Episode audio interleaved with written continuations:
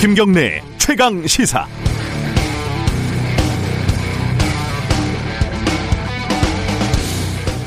드디어 결국은 마침내라고 해야 될까요? 아니면은 그리고 그래서 그럼에도 불구하고 라고 해야 할까요? 어쨌든 이게 어울리겠습니다. 어쨌든 윤석열 검찰총장이 대선 후보 지지율 1위를 찍었습니다. 한때는 자기 이름을 조사에 넣지 말라고 요구하던 윤 총장도 이제 포기했는지 초월했는지 즐기고 있는지 더 이상 그런 말도 하지 않습니다. 현직 검찰총장이 대선 후보 1위에 오르는 것은 초유의 상황이기도 하지만 참 기괴한 일이기도 합니다. 어, 검찰총장 대신에 경찰청장, 국세청장, 육군참모총장, 국정원장 뭐 이런 이름들을 넣어 보면은 이게 얼마나 이상하고 또 위험한 것인지 느낌이 오죠. 여권에서는 차라리 옷 벗고 정치를 하라 이렇게 얘기를 하고 있고 야권에서는 국민들이 무엇을 원하는지 보여주는 것이다 이러면서 은근히 즐기고 있습니다. 여야가 서로 다른 말을 하는 것 같지만은 따지고 보면은 둘 다 검찰총장한테 정치하라고 얘기하는 셈입니다. 한쪽이 무책임하다면 한쪽은 비겁한 거죠. 만약에 윤 총장이 임기를 마치건 중도에 그만두건 실제로 제도권 정치에 뛰어들면 어떤 일이 벌어질까요? 제2의 반기문이 될 것이다. 삼강 구도를 형성할 것이다. 야당의 오히려 악재가 될 것이다. 등등등 호사가들이 각가지 해석과 추측, 예상과 셈법을 내놓고 있습니다. 그런데 정작 검찰이 어떻게 될 것인지에 대한 걱정은 없는 것 같습니다. 현직 총장이 퇴임 직후에 만약 특정 정당에서 정치 활동을 하게 된다면 가뜩이나 정치화된 검찰의 정치화는 그 수준이 달라질 겁니다. 이제 고검장도 정치를 꿈꾸고 지검장도 차장검사도 부장검사도 평검사도 미래의 정치를 준비할 겁니다. 일제강점기에 술 권하는 사회라고 하더니 2020년 대한민국은 정치를 권하는 사회가 돼버린 걸까요? 차라리 술을 권하는 게 낫지 않겠습니까? 11월 12일 목요일 김경래 최강시사 시작합니다. 김경래 최강 시사는 유튜브 라이브 열려 있습니다. 실시간 방송 보실 수 있고요. 샵 9730 문자 기다립니다. 짧은 건 50원, 긴 건 100원이고요. 스마트폰 콩 이용하셔도 좋습니다. 어, 오늘 1부에서는요. 서민 당국대 교수 어, 인터뷰가 예정되어 있습니다. 재밌겠네요. 2부에서는 최고의 정치 준비되어 있습니다.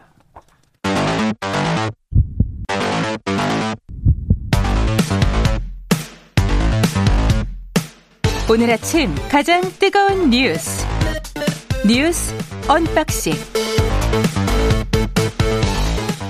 네, 어, 뉴스 unboxing 어, 민노기 기자 나와 있습니다. 안녕하세요. 안녕하십니까. 그리고 한겨레 신문 하어영 기자 나와 있습니다. 안녕하세요. 네, 안녕하세요. 드디어 어쨌든 윤석열 총장이 1위를 찍었습니다. 이거 뭐 귀찮으니까 먼저 얘기를 하죠. 그 뭐 쿠키 뉴스 뭐 이런 거 얘기하죠.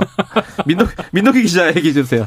제가 한길, 비형 관리하고 힘들어요 지금. 한길 리서치가 쿠키 뉴스 의뢰로요. 네. 지난 7일부터 9일까지 만 전국 만 18살 이상 1,022명을 대상으로 여론조사를 실시했습니다. 미리 말씀을 드리겠습니다. 신뢰 수준 95%의 표본오차 플러스 마이너스 3.1% 포인트인데요. 네. 윤석열 검찰총장이 여야 차기 대통령 후보 지지도에서 24.7%로 1위를 차지했고요. 이낙연 민주당 대표가 22.2%로 2위, 이재명 경기도지사가 18.4%로 3위였습니다. 1, 2위는 뭐 오차범위 안에 들어있긴 하네요. 그렇습니다. 네. 그 뒤에 뭐 무소속 홍준표 의원, 국민의당 안철수 대표, 정의당 심상정 대표 이런 수준 이런 순위였는데 네. 보수층에서 압도적으로 지지율이 가장 높았고요. 네. 근데 의외로 중도층, 진보층에서도 적지 않은 그런 지지를 받았습니다. 근데 앞서 오프닝에서도 말씀을 하셨지만 언론사들이 현직 검찰총장을 대선 후보군에 넣어서 여론조사를 하는 게 이게 온당한 것인가 이런 의문이 들고요. 왜 본인은 여론조사에서 이제 빼달라는 얘기를 하지 않는가 이것도 좀 궁금합니다. 빼달라고 했는데 안 빼주니까 사실. 그리고 언론 보도 가운데 이런 지적하는 언론이 거의 없다는 것도 음. 참 신기한 일입니다. 최강 시사에서 했으니까 됐어요. 네. 그 지역별로는 어떻습니까? 어, 가장 관심을 이끄는 지역이 사실 충청권인데요. 그래요? 33.8%로 가장 높았고요. 충청권이 제일 높아요? 예. 오. 그리고 그 다음은 이제 부산 경남, 그러니까 PK, TK는 어, 30.4% 부산, 울산, 경남이고요. 네. 대구, 경북은 27.3%입니다.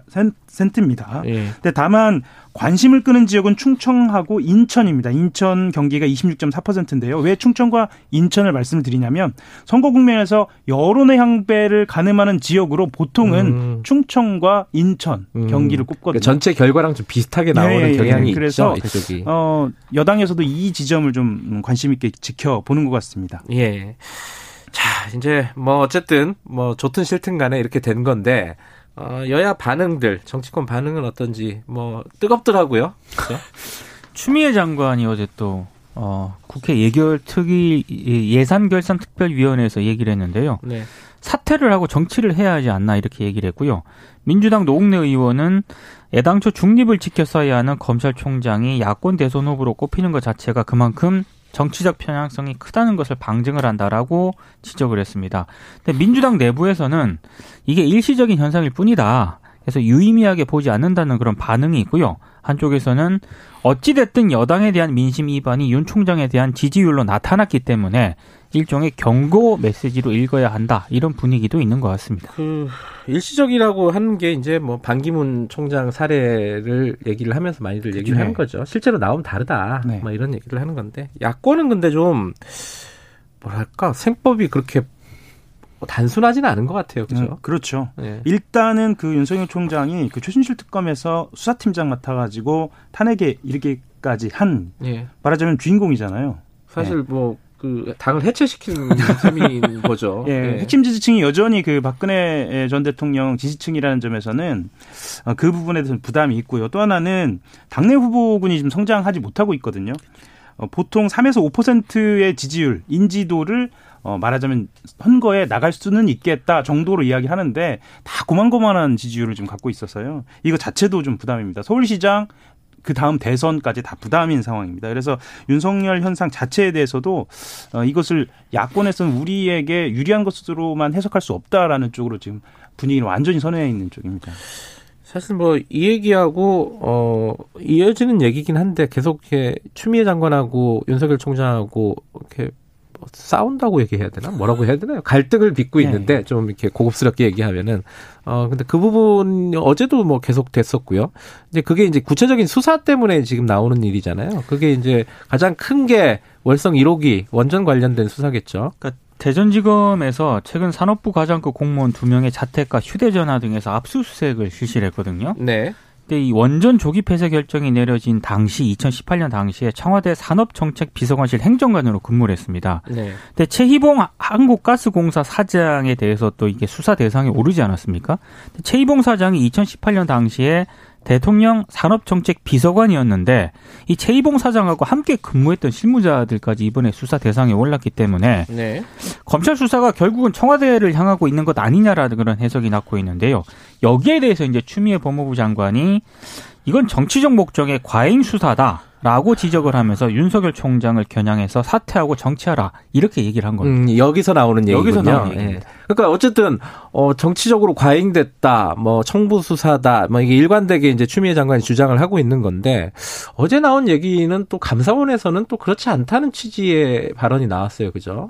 음, 감사원 같은 경우는 일단은 좀 뭐 이거는 좀 음, 생각을 해봐야 할 것 같습니다. 네. 고발 조치를 한 것이 아니기 때문에 어, 감사원장도 명확하게 얘기하는 건 좀 조심스러워 하는데요. 예. 하지만 이제 검찰이 수사를 한 다음에는 이게 충분히 가능성은 있겠다라는 식으로도 좀 이야기를 했습니다. 음, 그러니까 그 검찰의 감사원에서 자료를 어, 상당수 넘겼다. 뭐 7천 페이지 뭐 이런 그렇습니다. 네. 그 넘겼다고 예전부터 얘기했고 네. 이미 다 알려진 얘기 아니냐. 뭐 이렇게 어제 얘기를 한 거죠. 그 감사원장이. 그, 어제 이제 양기대 민주당 의원이 예. 이제 의혹을 하나 제기를 했거든요. 예. 그러니까 야당의 고발장 제출하고 감사원의 수사 참고 자료 송부가 예. 이게 모두 지난달 22일에 이루어졌는데 왜 같은 날이냐. 이거 사전 교감한 거 아니냐.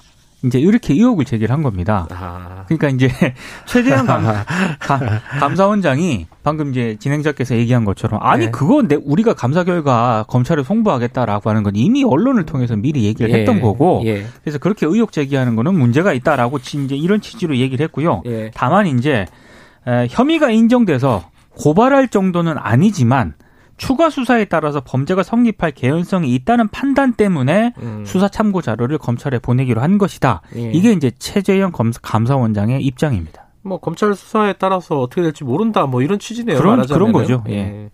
어쨌든 이 지금 뭐 증거 뭐 불법 폐기라든가 아니면은 뭐 조작 뭐 조작 의혹이죠 이제 그죠? 그렇죠. 예, 뭐 그런 부분에 대해서 청와대와 어떤 교감이 있느냐 여기까지 지금 수사하고 있는 거 아니냐 이러는 거죠 지금 네. 여당 쪽에서는 그러니까 의혹에 의혹이 겹쳐 있는 상태여서요. 이것은 그 자료에 대해서 좀 더 면밀히 들여다봐야겠지만 좀 조용히 좀 진행했으면 좋겠다는 생각 좀 듭니다. 그러니까 자료에 네. 좀 결과가 나오고 얘기했으면 좋겠는데 이게 그러니까요. 뭐 네. 시작만 하면은 이제 시끄러워지기 시작하니까 그러니까 자료도 워낙 방대한데 네. 그 검찰이 충분히 좀 들여다보고 이 얘기가 좀 나왔으면 좋겠습니다. 예. 그러니까 자료 넘어간 지도 얼마 안 됐으면 그렇죠. 검찰도 정확하게 파악을 못 하고 있을 것 그러니까 같은데요. 보통은 그죠? 이제 압수수색을 하면 압수수색하는 과정에서 어떤 혐의가 어느 정도 특정됐다라는 것이 밝혀지면서 사건이 진행되는데 요즘은 보면 압수수색을 의혹을 보기 위해서 압수수색하는 경우가 있고 대부분이고 또 그 과정에서 또 그 의혹이 또 증폭되기도 하고 그래서 아마 어, 듣는 청취자분들도 아마 피로도가 굉장히 높을 것 같습니다. 어제 정세균 총리가 어, 관, 관련해서 추미애 장관 보고는 뭐라고 했죠? 그러니까 두, 자숙하라 그랬나? 두 사람에 대해서 다 얘기를 했는데요. 추미애 장관한테는 직무를 수행하는 과정에서 좀 더 점잖고 아, 냉- 점잖으라고 점잖으라고 냉정하면 예. 좋지 않겠느냐. 예.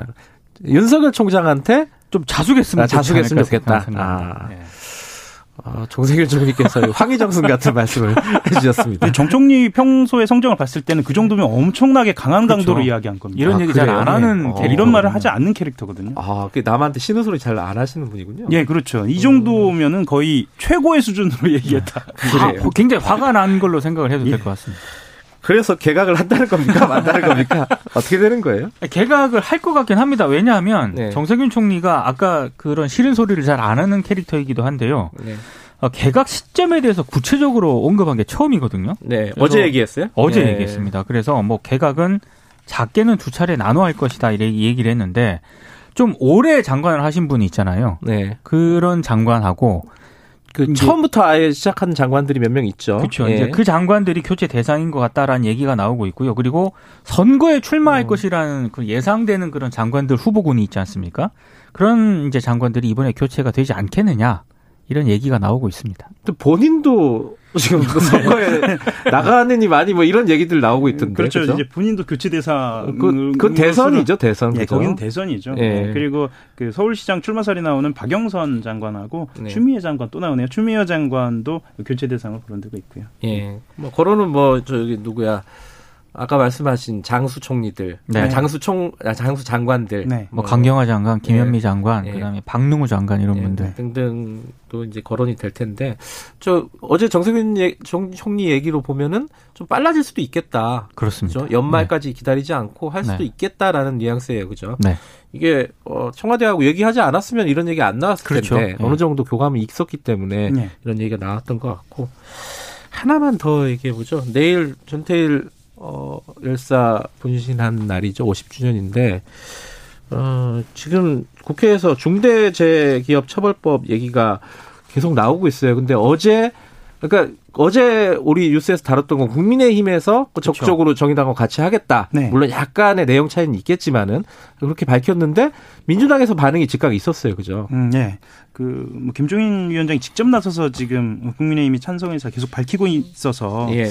어, 돈부리민주당도 움직이지 않을 수 없는 것 같았습니다. 네. 그래서 어제 박주민 의원이 나, 나서서 이제 법안 발의를 선언을 했는데요. 네. 내용을 간단히 보면 그 중대재해에 대해서 사업주와 경영 책임자 공무원에 대해서 처벌 규정을 명확히 하자라는 쪽입니다. 네. 그래서 어, 징역 3년 이하 또는 1억 이하의 벌금을 부과하자는 내용인데요. 음, 정의당안과 유사는 합니다. 예. 유사한데 징역의 하한선을 낮췄습니다. 정의당은 3년 이상이거든요. 음. 예, 예, 예. 그리고, 그리고 그 징벌적 손해배상의 한도도 좀 차이가 있습니다. 어, 정의당은 어, 10억 이하고 어, 민주당은 1억 이하입니다. 그리고 음. 결정적인 부분은 50인 미만 사업장의 법 적용을 4년간 유예시키자라는 점에서 정의당 같은 경우에는 유감이다라고 어, 이야기하고 음. 있는 상황입니다. 아마 이게 그러면 이제 양 거대 양당도 하겠다라는 거고 기본적으로 그렇죠. 그죠? 그럼 정의당은 원래부터 적극적이었고 네. 그리고 세 개 당이 다들 하겠다는 거지만 막상 뚜껑 열면 이거 쉽지 않을 거예요. 근데 이제 음. 민주당하고 국민의힘 내부에서도 일단 이견이 있고요. 네 이게 이제 국회에서 논의가 시작이 되면은 재계에서 또 가만히 있겠습니까? 그렇죠. 예. 쉽지 않은 일일 텐데 어쨌든 내일 저희가 이 부분에 대해서는 좀 자세히 다뤄볼 예정입니다. 아, 사람들이 죽어 나가고 있는데 어쨌든 바뀌긴 바뀌어야 된다. 그럼요. 이거 예. 공감대는 있는 물론입니다. 게 다행이에요. 그래도 예, 예, 그렇습니다. 어, 오늘 여기까지 들어야겠네요. 네, 고맙습니다. 고맙습니다. 고맙습니다. 민동기 기자 그리고 하혜영 기자였습니다. 김경래의 최강 시사 듣고 계신 지금 시각은 7시 35분입니다. 최강 시사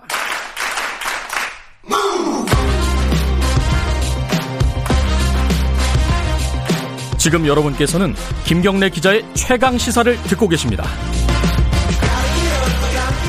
예, 어제 국민의힘 어, 초선 의원 모임이 있었습니다. 그 명불허전 보수다 뭐 이렇게 얘기하는 초선 모임에 강연자로 어, 서민 교수가 나갔습니다. 조국 흑서 라는 책을 공저자로 참 어, 저치였던 분 중에 한 분이죠. 최근에 이제 뭐 정부 여당에 대해서 비판적인 목소리를 많이 내시는 분입니다. 서민 당국대 교수 전화로 연결하겠습니다. 교수님 안녕하세요. 아, 네, 안녕하세요. 서민입니다. 예. 어, 지난 정권만 해도 이런 문제로 서민 교수님이랑 통화할 줄은 몰랐습니다. 지난 정권 때는 제가 이렇게 뜨지 않았기 때문에 네, 뭐 전화 받은 일이 없었습니다. 아 그때도 많이 떴죠. 왜냐하면은 그 어, 박근혜 정부나 이런 쪽에 대해서도 굉장히 비판적이셨잖아요. 사실은 그죠. 아 근데 그때는 이제 뭐 음. 많은 지식인들이 이렇게 소리를 냈기 때문에 음. 그래서 이제 저한테까지 차례가 오지 않았습니다. 저는 그냥 주로 기생충 얘기만 하고 살았던 기억이 나네요. 그렇습니까? 어제 그 국민의힘 초선 모임에 가서 강연하신 내용 중에 몇 가지 좀 궁금한 부분이 있어서 여쭤보려고 합니다. 네, 어, 좀 도발적인 어, 문제 제기로 들렸어요. 저한테는 뭐냐면은 국민 네. 탓을 안 하는 언론과 정치가 문제다. 국민들은 네. 아무것도 모르고 있다. 어, 지지율 답보 이거 국민 탓도 해야 한다. 이게 정확히 어떤 의미로 말씀하신 거예요? 그러니까 원래 민주주의가 원래 이제 국민이 주인 되는 그런 제도잖아요. 그러니까요. 그러니까 그 이제 그 정치 수준이라는 게 사실 한 나라의 국민의 수준이란 말이죠. 네. 그러니까 국민 수준이 높은데 정치 수준만 낮다. 뭐 이런 일은 없다는 거예요. 그러니까 네. 지금 현재 정치가 수준 높다고 생각하지는 않지만 그러니까 이게 이제 무조건 정치권만의 책임이냐 그렇지 않다는 거죠. 그러니까 음. 그동안 우리나라 그 정치권과 언론이 네. 이제 국민은 위대하다, 국민은 음. 모든 걸 알고 있다 이렇게 이제 수, 이런 수사를 남발해왔기 때문에 네. 이제 국민들이 이제 자기들이 이제 똑똑하다 이런 착각을 음. 하는데 절대 그렇지 않습니다. 이 예를 들어서 네. 이 맘카페를 가보면요, 예. 그러니까 조국 전 장관이나 이 문재인 대통령에 대한 지지가 되게 높은데 예. 그 이유 중에 하나가 사실 잘생긴 게 되게 크거든요. 그러니까 이런 거 이런 지지가 과연 이게 진짜 국민 수준이 높다고 할 수 있는 것인가 이런 건 좀 비판해야 되지 않나 이제 이런 말을 좀 하고 싶습니다. 아, 그 서민 교수님 말씀 취지는 알겠는데 그런데 이제 네네. 장기적으로 볼 때 본질적으로도 그렇고 국민들의 여론은 항상 어떤 뭐 이렇게 작은 파동들에 의해서 작게 작게 움직이긴 하지만 결국은 옳은 방향으로 간다. 뭐 이런 어떤 믿음이 있어야지 이제 정치가 가능한 것이 아닌가. 뭐 이렇게 생각하시는 분들도 있을 것 같아요. 그러니까 그게 이제 뭐 예. 뭐 크게 큰 흐름으로 봤을 땐 그럴 그럴지라도 이게 예. 이제 후퇴와 전진을 계속 반복하면서 아주 아주 조금씩 앞으로 나가는 거거든요. 네. 그리고 현재 이제 지금 현재 국민들의 그 그러니까 현 정권에 대한 지지는 지금 후, 지금 후퇴 단계라는 거죠. 명백히 음. 후퇴하고 있는 것이고 네. 이것이 이제 우리 정치를 되게 위험, 위험하게 만드는 이유가 음. 그러니까 어, 그그 현 정권 같은 경우는 이 내임덕을 굉장히 걱정하고 그 네. 지지율에 신경을 씁니다. 네. 그러니까 예를 들면 부동산이 그동안 올랐다고 이제 계속 난리를 쳤는데도 끔찍 않다가 네. 지지율이 떨어지니까 갑자기 행정수도 옮긴다. 뭐 그리고 아파트 공급 늘리겠다. 예. 이런 식으로 뭔가 이제 정책을 남발하는 거죠. 예. 그러니까 다른 것도 다 마찬가지인데요. 그러니까 이 정권에 대한 그런 국민의 소리, 를 지지율로 내야 되는 내야 되고 네. 그러니까 현 정권이 잘못하면은 그냥 좀 약간 따끔한 질책 같은 걸 지지율로 보여줘야 되는데 네. 지금 40% 넘. 없는 계속 콘크리트 지지를 하고 있으니까 현 음. 정권이 아 나는 진짜 뭐, 뭐든지 다 해도 괜찮겠구나 음. 이런 착각을 하고 실제로 모든 걸 다 하고 있습니다. 그러니까 원하는 대로 다 나쁜 짓을 많이 하고 있다는 거죠. 그래서 음. 그러니까 사실 국민의힘 같은 경우 이제 그쪽에다가 힘을 좀 실어줘야 아 이제 뭐 우리가 좀 잘못한다 안 되겠다 정권 뺏길 수도 있겠다 이런 위기감을 줘야 되는데 예. 전혀 그렇지가 않기 때문에 뭐 진짜 뭐 저, 정말 이런 말도 안 되는 지금 현재 추미애 법무장관 같은 경우 이제 예. 진짜 마음 놓고 지금 윤석열 총장을 괴롭히고 있지 않습니까? 이제 이런 음. 일이 벌어지는 것이 다 우리 국민들의 그 콘크리트 지지 이런 음. 거에 이제 나쁘다는 거죠. 알겠습니다. 그 추미애 장관 얘기는 조금 이따 다시 여쭤보도록 하고요. 네, 네, 네. 그 그런 말씀도 하셨어요. 우리나라 국민은 민주주의 자체에 별 도움이 안 되는 짓만 하고 있다. 네. 어떤 짓을 말씀하시는 거죠, 이거는? 그러니까 어 예를 예를 들어서 예. 뭐현 정권의 지지자들은 그러니까 어, 어떠냐면 누가 이제 잘못을 하잖아요. 네. 그 잘못이 이제 상대편 진영일 경우에는 그냥 거품 물고 욕을 합니다. 근데 그것이 내 진영의 잘못이다 그러면은 무조건 이거는 이제 편을 드는 거예요. 아, 네. 그게 뭐 큰 죄냐? 아무 아. 아무것도 아니다. 이제 제가 예를 들었던 게 그 이제 지난 정권 때 일어났던 최순실 정권 그 연설문 네. 사건 있지 않습니까? 네. 물론 이제 최순실 씨가 이제 그거 말고도 죄를 많이 저질렀지만 네. 어쨌든 처음 시작이 연설문 파동인데 그 연설문 파동이 현 정권에서 일어났으면 어떻게 됐을까? 음. 아마도 진짜 월급도 안 받고 그냥 연설문 써주니까 이거는 얼마나 훌륭한 사람이냐 이런 사람을 상을 줘야 된다라고 했고 이 국정농단 파문 같은 게 일어나지 않았을 거라는 거죠. 그러니까 이런 이런 식으로 이 무조건적인 지지, 그러니까 진영 논리에 의한 무조건적인 지지는 음. 민주주의를 파괴하는 행위라고 생각하고요. 음. 그래서 뭐 예를 들면 울산시장 선거 계획 같은 것도 이제 네. 의혹이 되게 많은데 네. 아직 조사조차 거의 하지 못하고 있지 않습니까? 네. 그러니까 이런 이런 일이 벌어지는 이유가 다 이제 우리 우리 국민들이 민주주의에 역행하는 짓을 하고 있기 때문이라고 생각합니다. 지금 말씀하신 걸 들어보니까 그러면은 네. 지금 우리 국민들의 어, 민주주의에 역행하는 짓을 하고 있다 이런 식의 말을 내 국민이라는 게 그, 네. 민주당의 콘크리트 지지층을 지칭하시는 거네. 전체를 말씀하시는 건 아닌 것 같은데, 그죠? 근데 민주 민주당의 콘크리트 지지층은 사실 주로 이제 주로 얘기 얘기하는 것이지만 네. 사실 그동안 뭐 국민의힘 지지자라고 해서 뭐 크게 다르지 않았습니다. 뭐 아. 지난 보수 정권에서도 네. 뭐 박근혜 정부가 아무리 못해도 30% 이상의 콘크리트 지지층이 있었거든요. 네. 그러니까 저는 이런 콘크리트 지지층 자체가 좀 민주주의 음. 역행한다고 역행한다고 보고요. 그러니까 사안별로 이제 이거 그러니까 사안별로 뭐 아무리 이제 내 정권이 좋아도 네. 사안별로 이제 이렇게 그좀 비판할 건 비판하는 그런 태도가 음. 좀 있어야 되는데 그러지 않는다는 거죠. 그러니까 그 말씀하시니까 생각이 나요. 예전에 네. 그 지난 정권에 저도 뭐 그런 인터뷰를 한 적도 있, 었 는데 어 대구 경북 같은 데 가면은 나라를 네. 팔아먹어도 한나라당이다. 뭐 네, 이런 맞습니다. 말을 공공연하게 했단 말이에요. 근데 네. 그 지지가 결국은 국정농단 사태 때 무너졌다고요. 그죠? 네, 맞습니다. 그러면 네. 지금도 이런 콘크리트 지지가 있다 하더라도 뭔가 네. 진짜 잘못한 게 있으면은 여론이 바뀌지 않을까 당연히 뭐 그거 그렇게 생각할 수 있는 거 아닌가요 상식적으로? 그러니까 그 당시 보수 정권은 네. 이제 그런 그런 일이 있을 때 진짜 분명히 그런 분명히 지지를 철회했습니다. 그런데 예, 예. 현 정권은 그럴 것 같지가 않다는 거죠. 예를 들어서 음. 뭐 김경수 지사 같은 경우 이제 네. 1심, 2심 연속 유죄를 판결을 받았어요. 네. 그런데도 그 여권 지지자 중에서 과연 김경수가 유죄다 이렇게 생각하는 사람이 얼마나 될까요? 음. 진짜 별로 거의 없어 보이고요. 그리고 뭐 네. 뭐 손혜원 의원이나 그러니까 뭐 심지어 한명숙 전 총리 같은 경우도 예. 뭐 대법원 판결을 지금 뒤집으려 그러고 거기에 예. 대해서 별로 이의를 제기하지 않거든요. 예. 그러니까 이런 행태 그리고 특히 이제 조국 전 법무장관 같은 경우 그 사람이 죄가 있다고 생각하는 사람이 사실 거의 없습니다. 오히려 음. 이걸 뭐 조장관 검찰 개혁에 저항한다는 이런 이상한 논리를 물타기를 하고 있거든요. 음. 그러니까 이런 걸 보면은 이 아 이분들의 콘크리트 지지는 훨씬 더 심각하고 이게 진짜 음. 문제가 있구나 생각이 듭니다.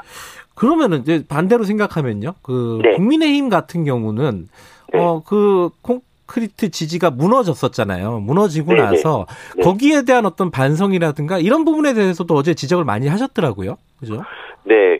그러니까 그런 일이 있을 때는 이제 그 보수가 이제 쇄신하고 이제 뭐 이렇게 음. 재편하도록 도와줘야 되는데 네. 이제 전혀 전혀 그렇지 않았다는 거죠. 오히려 그 이제 처음에 지지를 철회했을지언정 네. 나중에 이제 그 뭐 이렇게 보수당을 탈당하고 새로 네. 이제 새로 보수를 세우겠다는 분들을 뭐 배신자로 몰고 그들에게 예. 지지를 주지 않았거든요. 예. 그러니까 그렇기 때문에 이 보수가 재편할 그러니까 새로 태어날 기회를 잃어버렸습니다. 예. 저는 그게 되게 아쉬워 아쉬워요. 그러니까 예. 정말 새로운 보수가 나와서 뭔가 이제 다시 경쟁을 해야 되는데 지금 이제 국민의힘이 정말 지지부진한 이유 중에 하나는 뭐 예. 보수의 잘못도 굉장히 큽니다. 근데 음. 그 중에는 유권자의 책임도 있다는 거죠. 아, 그러니까 보수의 잘못이 없다는 게 아니라 유권자의 책임도 있다. 이렇게 이런 취지라고 이해를 하면 되겠네요. 그러면. 아, 그럼요. 음. 그러, 그러면요. 지금 이제, 네. 어, 한참 뜨거운 윤석열 총장이 뭐 지지율 1위 하고 이 현상에 대해서는 어떻게 생각합니까? 어제 추미애 장관은 그러려면 나가서 그냥 정치해라. 뭐 이런 식의 네. 얘기를 했던데 어떻게 생각하세요? 이 부분은? 총장이 실제 뭐 정치적인 야심을 드러낸 적도 없고요. 그러니까 네. 지금 이, 이게 그 추미애 법무장관이 부당하게 윤석열 총장을 쫓아내려고 하고 있고 그리고 음. 이제 문재인 대통령이 사실상 이제 방관하고 있지 않습니까? 네. 근데 이런 걸 봐서는 이제 아, 추미애 장관, 장관이 대통령 지시로 지금 윤석열을 무조건 쫓아내려고 하는 거구나. 네. 그러니까 이게 되게 비겁한 게 뭐냐면 네. 이 대통령이 임명권자거든요. 네. 그러니까 해임을 하면 되는데 남들이 욕할까봐 이제 그렇게 하지는 못하겠고 그냥 괴롭혀서 스스로 사표를 내게 하자. 그러니까 음.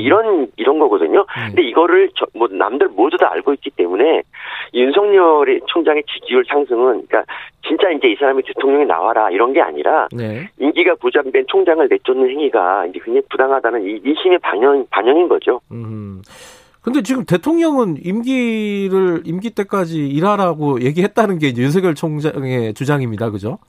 이걸 어떻게 네, 저는 뭐그 말이 예. 저는 그 말이 사실일 거라고 봅니다. 왜냐하면 예. 이제 뭐 만약에 거짓말이면 즉각 그런 적 없다고 이제 말씀하셨을 거니까 이제 네. 아마 그냥 침묵하시는 거 봐서는 뭐, 뭐 냉가슴만 앓고 있는 것 같은데 네. 어쨌든 근데 저는 그게 더 나쁘다고 보는 게 있잖아요. 둘이 네. 싸울 때 이제 몰래 가서 난 네 편이야. 저쪽 가서 난너 똑바로 해. 그러니까 이렇게 양다리를 걸치는 이런 거야말로 진짜 나쁜 거 아닙니까? 그래서 음. 이거는 제가 잘못된 거라고 보고요. 네. 그러니까 사실 법무장관하고 검찰총장이 싸우는 이 상황이 지금 오래도록 계속되고 있는데 네. 계속 방관하고 있다는 거는 최고 책임자로서는 정말 음. 할, 할, 일이 아닙니다. 잘못됐다고 보고 있습니다. 지금 지금 추미애 장관도 그렇고 여권에서는 네. 윤석열 총장의 지금 수사 행태, 뭐 예를 들어 월성 1호기라든가 그 전에 뭐 조국 장관이라든가 뭐 이런 부분에 대해서 되게 정치적인 수사였다, 정치가 과잉된 수사였다, 어 그리고 수사권, 뭐 기소권 이런 것들을 남용한 수사였다 이런 식으로 규정하고 있지 않습니까? 이 부분은 네, 네. 어, 어떻게 받아들이고 계세요? 그러니까 그게 이제 예. 그게 그 과연 그런 그런 것인가 아닌 것인가 이제 좀 그건 뭐 지지하는 진영에 따라서 이제 많이 음. 많이 차이가 나 차이가 나는데요. 네. 이제 근데 저 근데 저 같은 경우는 이제 지나고 보니까 이 윤석열 총장이 아니었으면 네. 이 조국 장관이 어떤 사람인지 우리가 전혀 몰랐을 거란 말이죠. 음. 그러니까 저는 저는 되게 무서운 게 이거예요. 그러니까 어 윤석열 총장이 만일 이전에 이제 정권의 하수인 노릇을 하던 그런 검찰이었으면 네. 아마 조국 전 장관이 지금 유력한 대선 후보가 됐을 것이고 그래서 이제 차기 집권을 할 수도 있을 것이다. 이 생각을 하면은 되게 무서운 거예요. 그래서 음. 정말 아, 윤석열 총장이 큰일 했구나 이, 생, 이 생각이 들고요. 그리고 원전 원전에 대해서도 사실 음. 사실 만약에 이제 그 원전을 원전을 폐쇄하기 위해서 뭐 조작과 이런 게 있었다면은 이건 네. 당연히 문제가 돼야 되는 거 아닙니까? 그러니까 음. 실제 이, 그러니까 현 정권이 그러니까 뭐 이거 정책이라고 정책이라고 할 수 있지만 네. 이게 이 정책을 집행하는 과정에서 뭐 부정이 있으면 당연히 검찰이 뭐 수사를 해야 되고 이게 먼저 감사원에서 먼저 지적이 된 상황이기 때문에 예. 저는 이걸 그렇게 정치라고 보지 않습니다. 그러니까 음. 오히려 그 법무 법무 장관이 뭐 권한을 권한을 넘어서서 총장을 핍박하고 뭐 음. 지휘한다는 명목으로 무력 검찰을 다 무력화시키는 이거야말로 네. 우리나라 저기 향후 진짜 민주주의를 파괴하는 음. 진짜 안 좋은 행위라고 봅니다. 그러니까 차기 정권이 그러니까 정권이 바뀌어서 예. 국민의힘이 똑같은 짓을 한 한다 그러면 네. 그때 어떻게 막을 방법이 없잖아요. 그러니까 네. 저는 이런 검찰이라는 이런 걸 독립 독립성을 보장해 주는 게 진정한 검찰 개혁인데 네. 그런 걸 하는 대신에 진짜 정말 이상한 짓만 하고 있으니까 그러니까 네. 얘네들이 지금 천년 만년 집권한다 이 생각만 하고 있다는 게 좀 너무 좀 안타깝습니다. 어 그러면은 어, 네. 윤석열 총장이 나중에 정치를 할 거라고 예상하십니까? 어떻게 보세요? 어 정치는 절대 그 안 할 걸로 보고요. 그러니까 안 한다고 보신다. 예. 네, 그러니까 정치인이 되려면 여러 능력이 있어야 되는데요. 그러니까 예. 그중 하나가 이제 국민이 다 보는 앞에서 뭐한 27번 정도 거짓말을 한, 한 하는 거 예. 이런 정도 능력이 있어야 되는데 저는 이 총장에게 그런 능력은 없다고 봅니다. 국민의힘 얘기 잠깐 하면 그 비대위 네. 체제 있잖아요. 김정인 위원장 네, 네, 비대위, 비대위 체제. 네. 이 부분에 대해서도 별로 이렇게 좋게 평가하시지 않는 것 같아요. 그 서민 교수께서는 어떻게 보십니까? 아, 제가 원래 늘 점수를 짜게 줍니다. 그러니까 제가 5점이면 사실 괜찮게 준 거고요. 그래서 제가 문재인 정권에는 1점을 딱 주는데, 네. 윤석열, 최재형 이분 두 분, 두 분을 뽑은 게 이제 1점이고, 안 그런 3점이었어요. 그게 그러니까, 1점이고, 예. 예. 그, 그 김정인 위원장, 위원장이 나름 열심히 하고 있는데, 이게 예. 왜 피부로 느껴지지 않냐면, 예. 이제 추미애 장관, 김현미 장관, 이종호 장관 같은 그런 분들, 그러니까 예. 기라성 같은 분 장관들이 계속 이제 열심히 활동하고 있기 때문에, 국민, 국민 눈에서 보기에, 김정인 위원장이 지금 뭘 하는지 볼 수가 없어요. 워낙 그분들이 활약이 뛰어나기 때문에. 그러니까 그래서 그래서 좀 이런 한계가 있는 것 같습니다. 야당 네. 위원장으로서 한계. 음. 그러면 지금 이 체제에서 서울시장 보궐선거 뭐 대선 이게 네. 뭐 무사히 치러질 거라고 좋은 선거를 낼, 낼 거라고 보세요? 어, 저는 충분히, 그러니까 서울시장, 부산시장 정도는 충분히 승산이 있고, 음. 이제 그거를 발, 발판으로 뭐, 대, 뭐 대선에 뭐, 뭐, 진, 뭐, 전력하면, 예. 뭐, 좋은 결과 있을 수도 있다고 봅니다. 음. 제가 언제부터 이렇게 보수당에 이 되는 거를 좋은 결과라고 했는지 참 저도 마음이 짝짝합니다, 진짜. 아니, 이게, 그 본인께서는, 서민 교수 네. 본인께서는 이게 약간 진영 얘기 많이 하셨는데, 어떤 진영에 속해 있다고 본인 스스로 느끼세요? 아니면은 진영이 없다고 생각하세요? 어, 저는 원래 이제 진영, 그러니까 진보 진영이라고 평생을 믿어왔고, 그러다가 이제 조국 사태 이후부터 난 진영이 없다 생각하고 있었는데, 예. 이제 늘 이제 뭐 국민의힘이 이렇게 뭐 국민의힘이 이렇게 뭐 무능하다 이런 말 들으니까 네. 아좀 불쌍해 보이고 이러다가 감정이입이 돼서 음. 일단 편을 좀 들어줘야겠다 이런 생각이 들기 시작했어요. 아, 근데 편을 들다가 아, 네. 자칫 잘못하면은 그러니까 네. 이게 한쪽을 너무 가혹하게 몰아치는 거 아니냐. 이쪽도 네. 잘못하고 저쪽도 잘못한 게 있는데 이런 식으로 네. 좀 생각하시는 분들도 있지 않아요 주변에?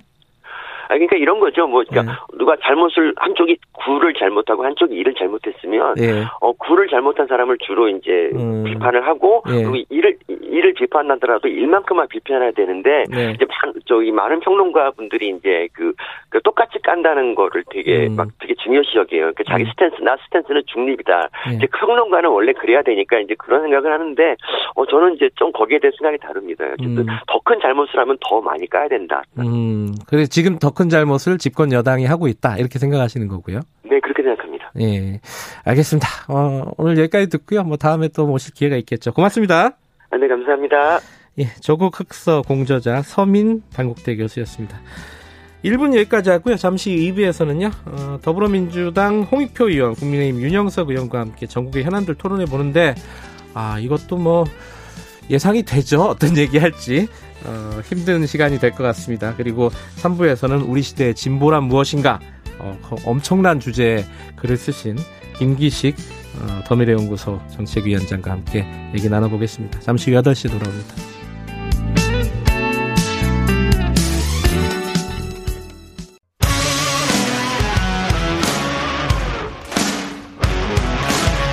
뉴스타파 기자 김경래 최강 시사.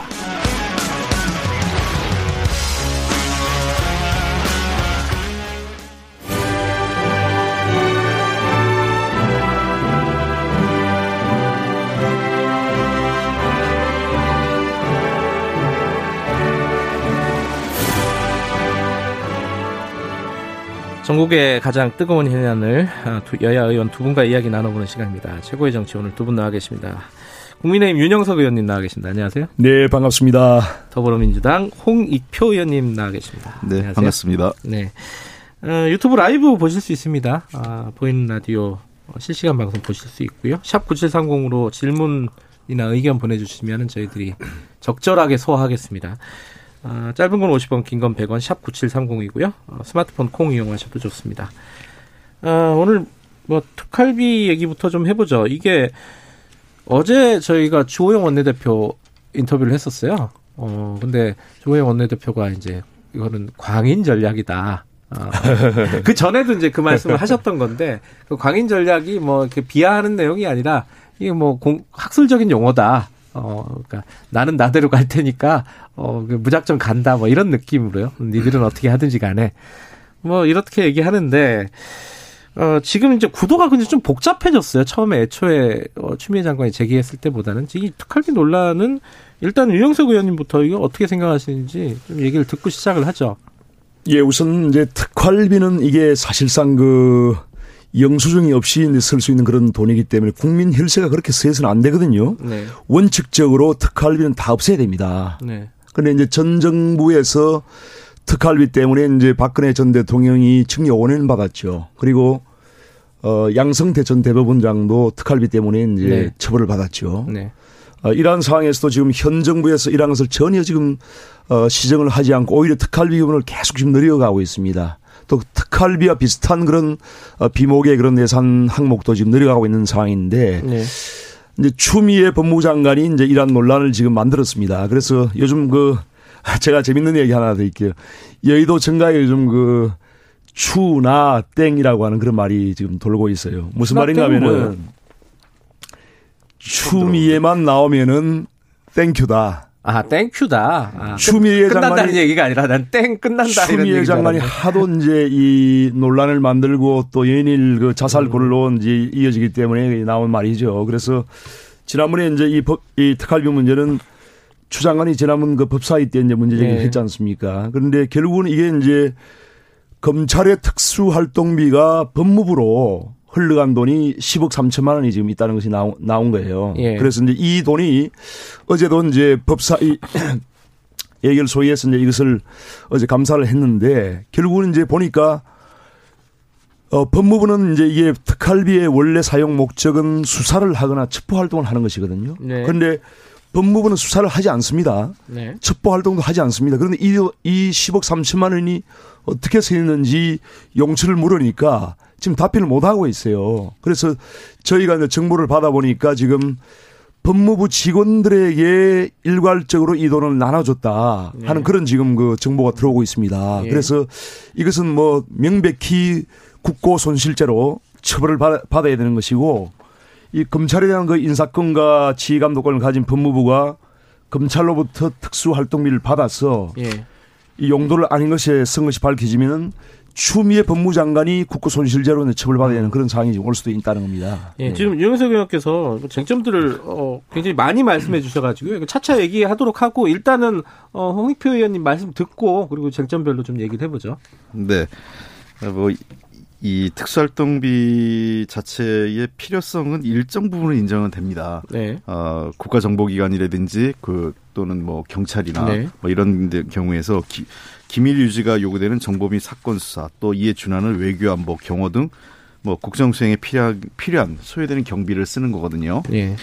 근데 문제는 이 특수활동비가 일종의 그런 그 기관들의 그 일종의 그 쌈짓돈처럼 네. 어, 사용된 것이 매우 부적절하게 어, 그 사례가 있었죠. 네. 뭐 당장 대표적인 게 지난 박근혜 정부에서 아까 말씀하신 것처럼 국가정보원의 돈이 청와대로 간 것이 네. 문제가 됐던 겁니다. 그러니까 상납 상납을 예. 한 거죠. 어, 이게 이제 과거 권위주의 정권 시절에 있던 사례가 그대로 그, 이, 재현된 건데, 그, 그동안은 이 김대중 정부 때부터는 이, 그런 돈을 받질 않았었는데, 이 박근혜 정부 와서 저 재현된 일이라고 생각을 합니다.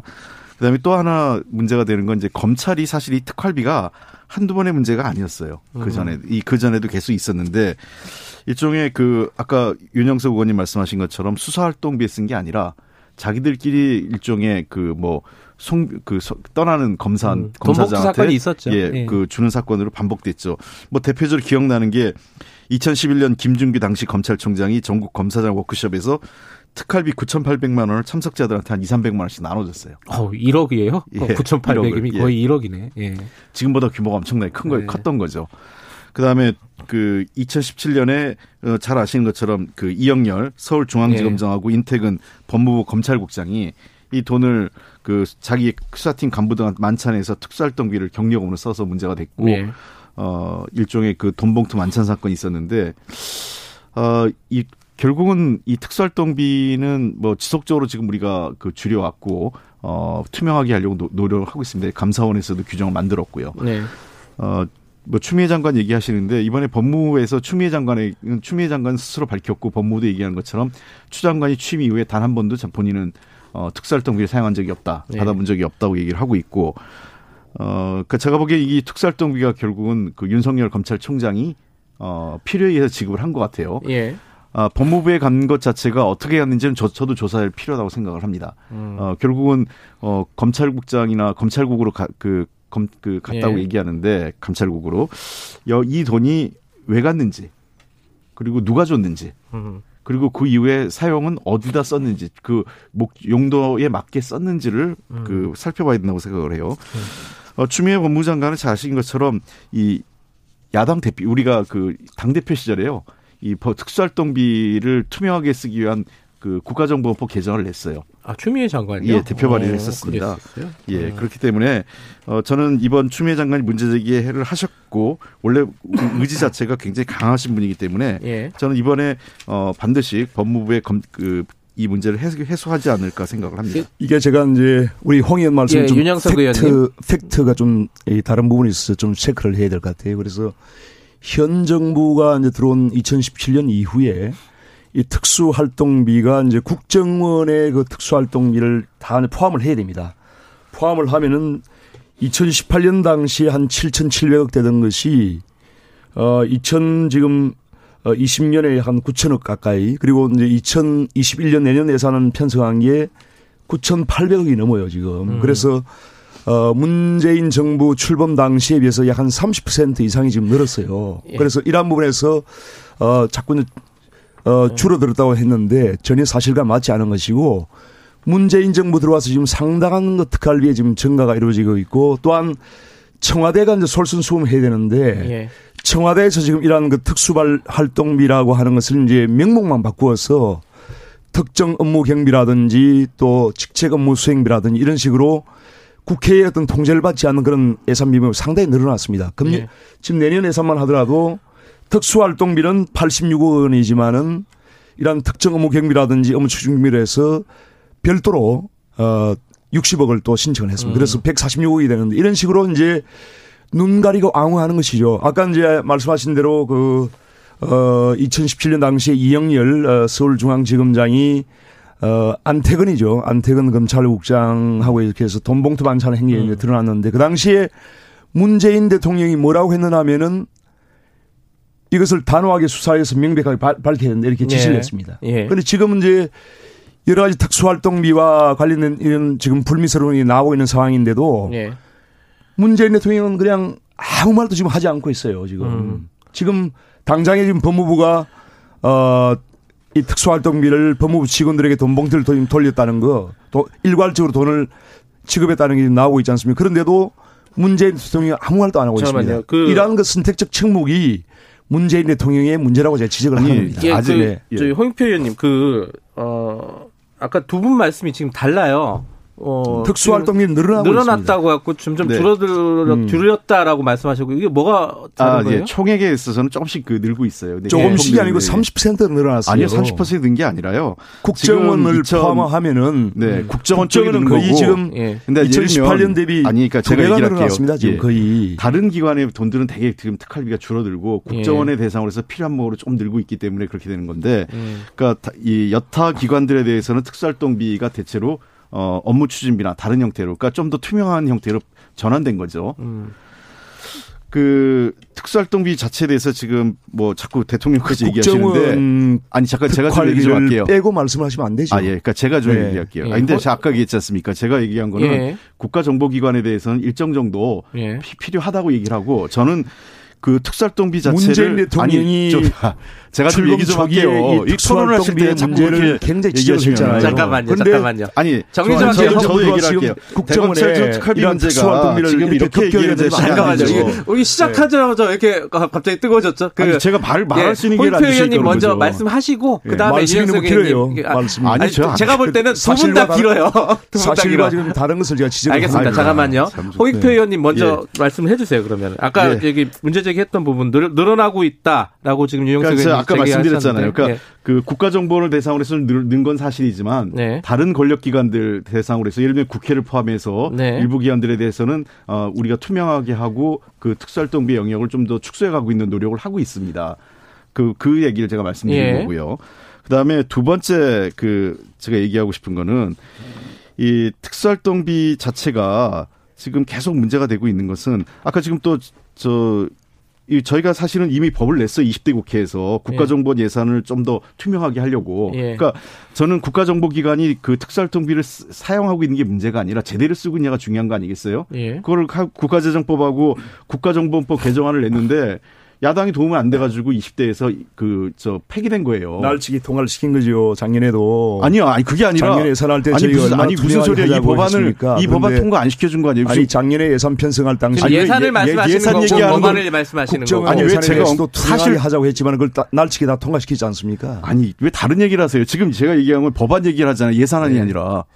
자, 어쨌든 동일한 얘기입니다. 자, 제가 조금 이따 시간 드릴게요. 제가 말씀드릴게요. 잠깐만, 잠깐만. 아, 사실 이렇게 토론하면 토론이 안 되죠. 아니, 사실과 지금 뭘 얘기를 하니까 아니, 뭐 사실과 틀린 얘기를 그, 해요. 유영석 의원님. 저기 잠시만요, 잠시만요. 잠시만요, 잠시만요.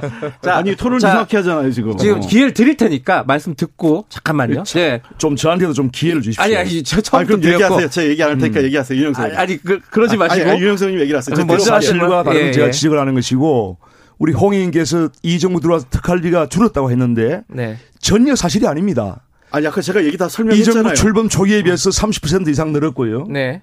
이러한 것을 지금 눈 가리고 앙호하는 식으로 사건을 감추려고 하니까 문제가 되는 겁니다. 그리고 이 국정원의 특수활동비 불가피한 측면도 일부 있죠. 하지만은 지금 이 세계적인 흐름은요. 이러한 국정원의 첩보기관의 이 이러한 특수활동비에 대해서 다 상세한 그 사용 내역에 대해서 예산 편성을 상세한 비목을 합니다. 예를 들면 프랑스나 미국, 영국 이런 데 정부기관들 다 이렇게 운영비 얼마, 식비 얼마, 출장 이동비 얼마, 연수비 얼마, 작전비 얼마, 음. 시설 유지비 얼마, 그럼 첩보활동 지원비 얼마 이런 식으로 모든 세목을 다 설정을 합니다. 그런데 네. 우리 국정원 같은 경우에는 일괄적으로 그냥 딱 비목이 하나예요. 네. 특수활동비. 네. 세부 내역을 전혀 묻지 않습니다. 이런 것이 잘못됐다는 것을 저희가 지적하는 것이고 제가 말씀드린 건 작년 그 예산 편성 과정에서도 이러한 특수활동비의 문제점을 지적하면서 상세한 비용을 설치해야 된다고 했지만은 여당이 결국 이걸 날치기 통과시켰죠. 그래서 음. 그런 것을 제가 지적을 하는 알겠습니다. 거예요. 자 여기까지 예. 윤영석 의원님 들었고 계속 하세요 그냥. 아니 아니, 아니, 아, 제가 드릴 말이 없어요.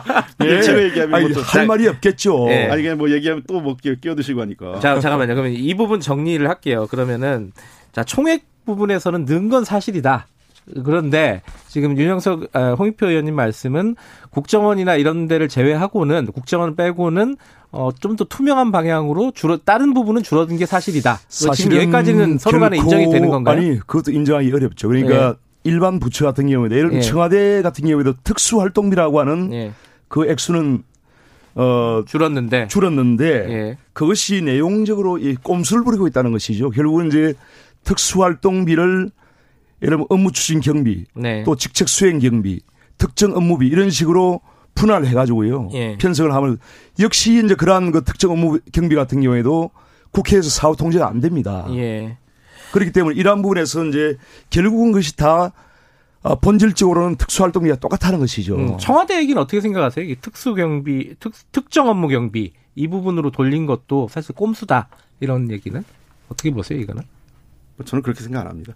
그러세요? 예, 계속하세요. 아이고. 아니, 저는 말씀드렸어요. 오늘, 아니, 오늘 이제 감정 상하는 날인가요, 이게? 아니, 그 감정이 상하는 게 아니고 이제 네. 이거는 사실은 사실대로 얘기를 해야 되는데 네.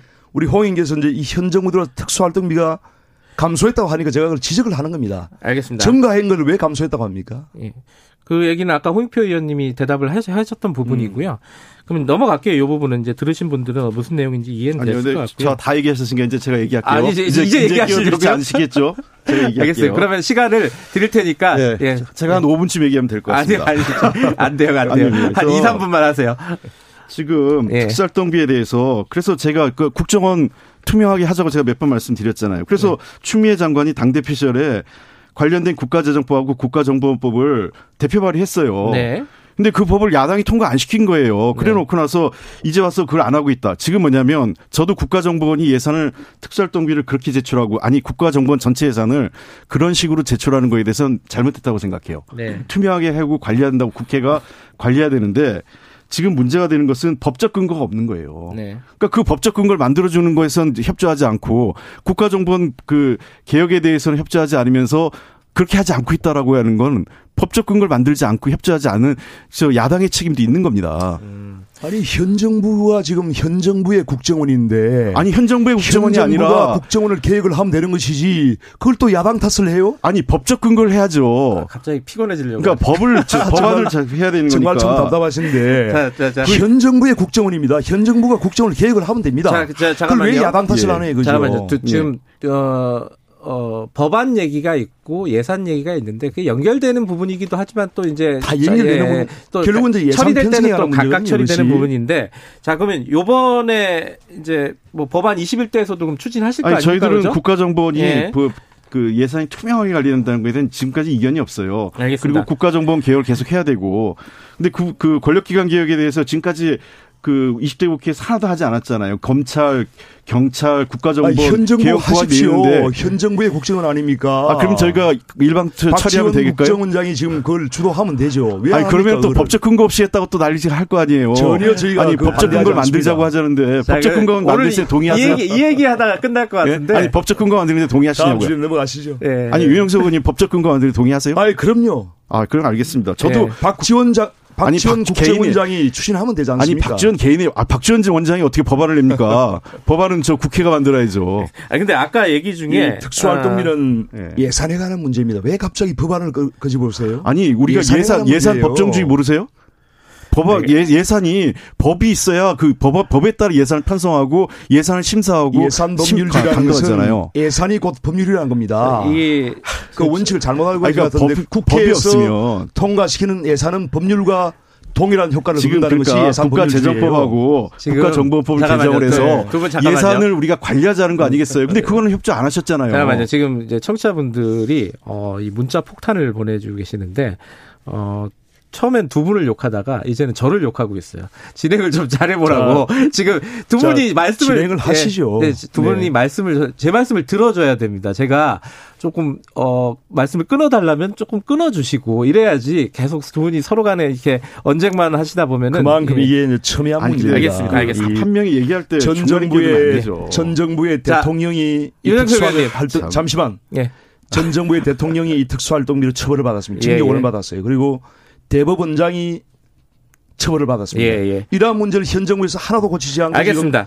특수활동비를 계속 늘린다는 것은 큰 문제가 있다고 자, 지적을 하는 겁니다. 10분 남았는데요. 어, 앞으로는 어, 남은 시간도 그렇고 다음 시간도 그렇고 제가 말씀을 좀 줄여달라고 하면은 들어주세요. 유영석 의원님 약속해 주세요. 네. 예, 홍익표 의원님도 약속해 주시고요. 자, 이렇게 됐고.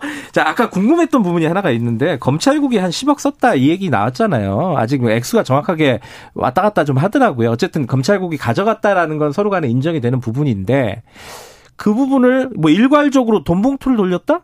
이건 어디까지 확인된 얘기예요? 일단은 그 이제 법무부에서 흘러나온 지금 정보입니다. 어제도 이제 예산, 법사위 예산 소위에서 네. 우리 당의 의원들이 법무부 직원들한테 네. 일괄적으로 이 특수활동비를 가지고 수사와 첩보 관계없이 나눠 가졌다는 말씀이신 거죠? 지금? 사용 용도와는 관계없이 네. 나눠 가졌지 않느냐라고 네. 질문했을 때 법무부에서 전혀 답변을 못했어요. 음. 부인을 하지 않았습니다. 그것을. 네. 그래서 이것은 이제 일괄적으로 돈을 나눠줬다는 것에 상당한 심정이 굳혀지는 상황이고요. 예. 그렇기 때문에 이건 명백한 불법이고 이것은 국고 손실죄로 이게 처벌받아야 아, 됩니다. 예, 이거 홍익표 의원님. 예. 참그 살펴봐야 되는데 그럼 예. 누가 나눠줬냐는 거죠. 그걸 누가, 누가 집행했느냐. 예. 새로운 검찰 아니, 국장이 나눠줬다는 잠깐만요. 겁니다. 끼어들지 않기로 어. 아까 약속하셨습니다. 예. 그러니까 제가 좀 얘기 좀 예. 하게. 자, 누가 나눠줬느냐. 이 그 지금 진술이 엇갈리는 게 있는데 예. 어쨌든 장관은 이 부분에 대해서 관여하지 않은 것 같아요. 네. 자, 그럼 두 번째는 이 검찰국장이 이 돈을 나눠줬다. 근데 검찰국장 누구한테 돈을 받았냐는 거죠. 그래서 네. 이 돈이 검찰총장이 아마 이 전, 돈을 전체로 관리한 것 같아요. 음. 그래서 문제는 검찰총장이 어떤 근거에서 그 돈을 나눠줬고 그다음에 그 돈을 나눠준 게 관행이었는지 음. 아니면 이게 어떤 문제가 있는지를 살펴봐야 됩니다. 저도 이 문제 분명히 문제가 있다고 생각을 해요. 만약에요 검찰총장이든 뭐 법무부 장관이든 뭐 그 밑에 좀 검찰국장이 됐든 간에 누군가가 주도해서 이 일을 뭐 돈을 나눠줬다. 그럼 그 사람은 법적 책임까지 져야 된다고 생각하십니까? 당연히. 네. 아, 근데 그 잠깐만요. 두 가지 가능성은 있겠죠. 네. 그러니까 이게 뭐냐면 돈이 검찰 검찰로 간거 같아요. 먼저 네. 검찰로 간 특수활동비가 법무부로 다시 올라온 건데 예.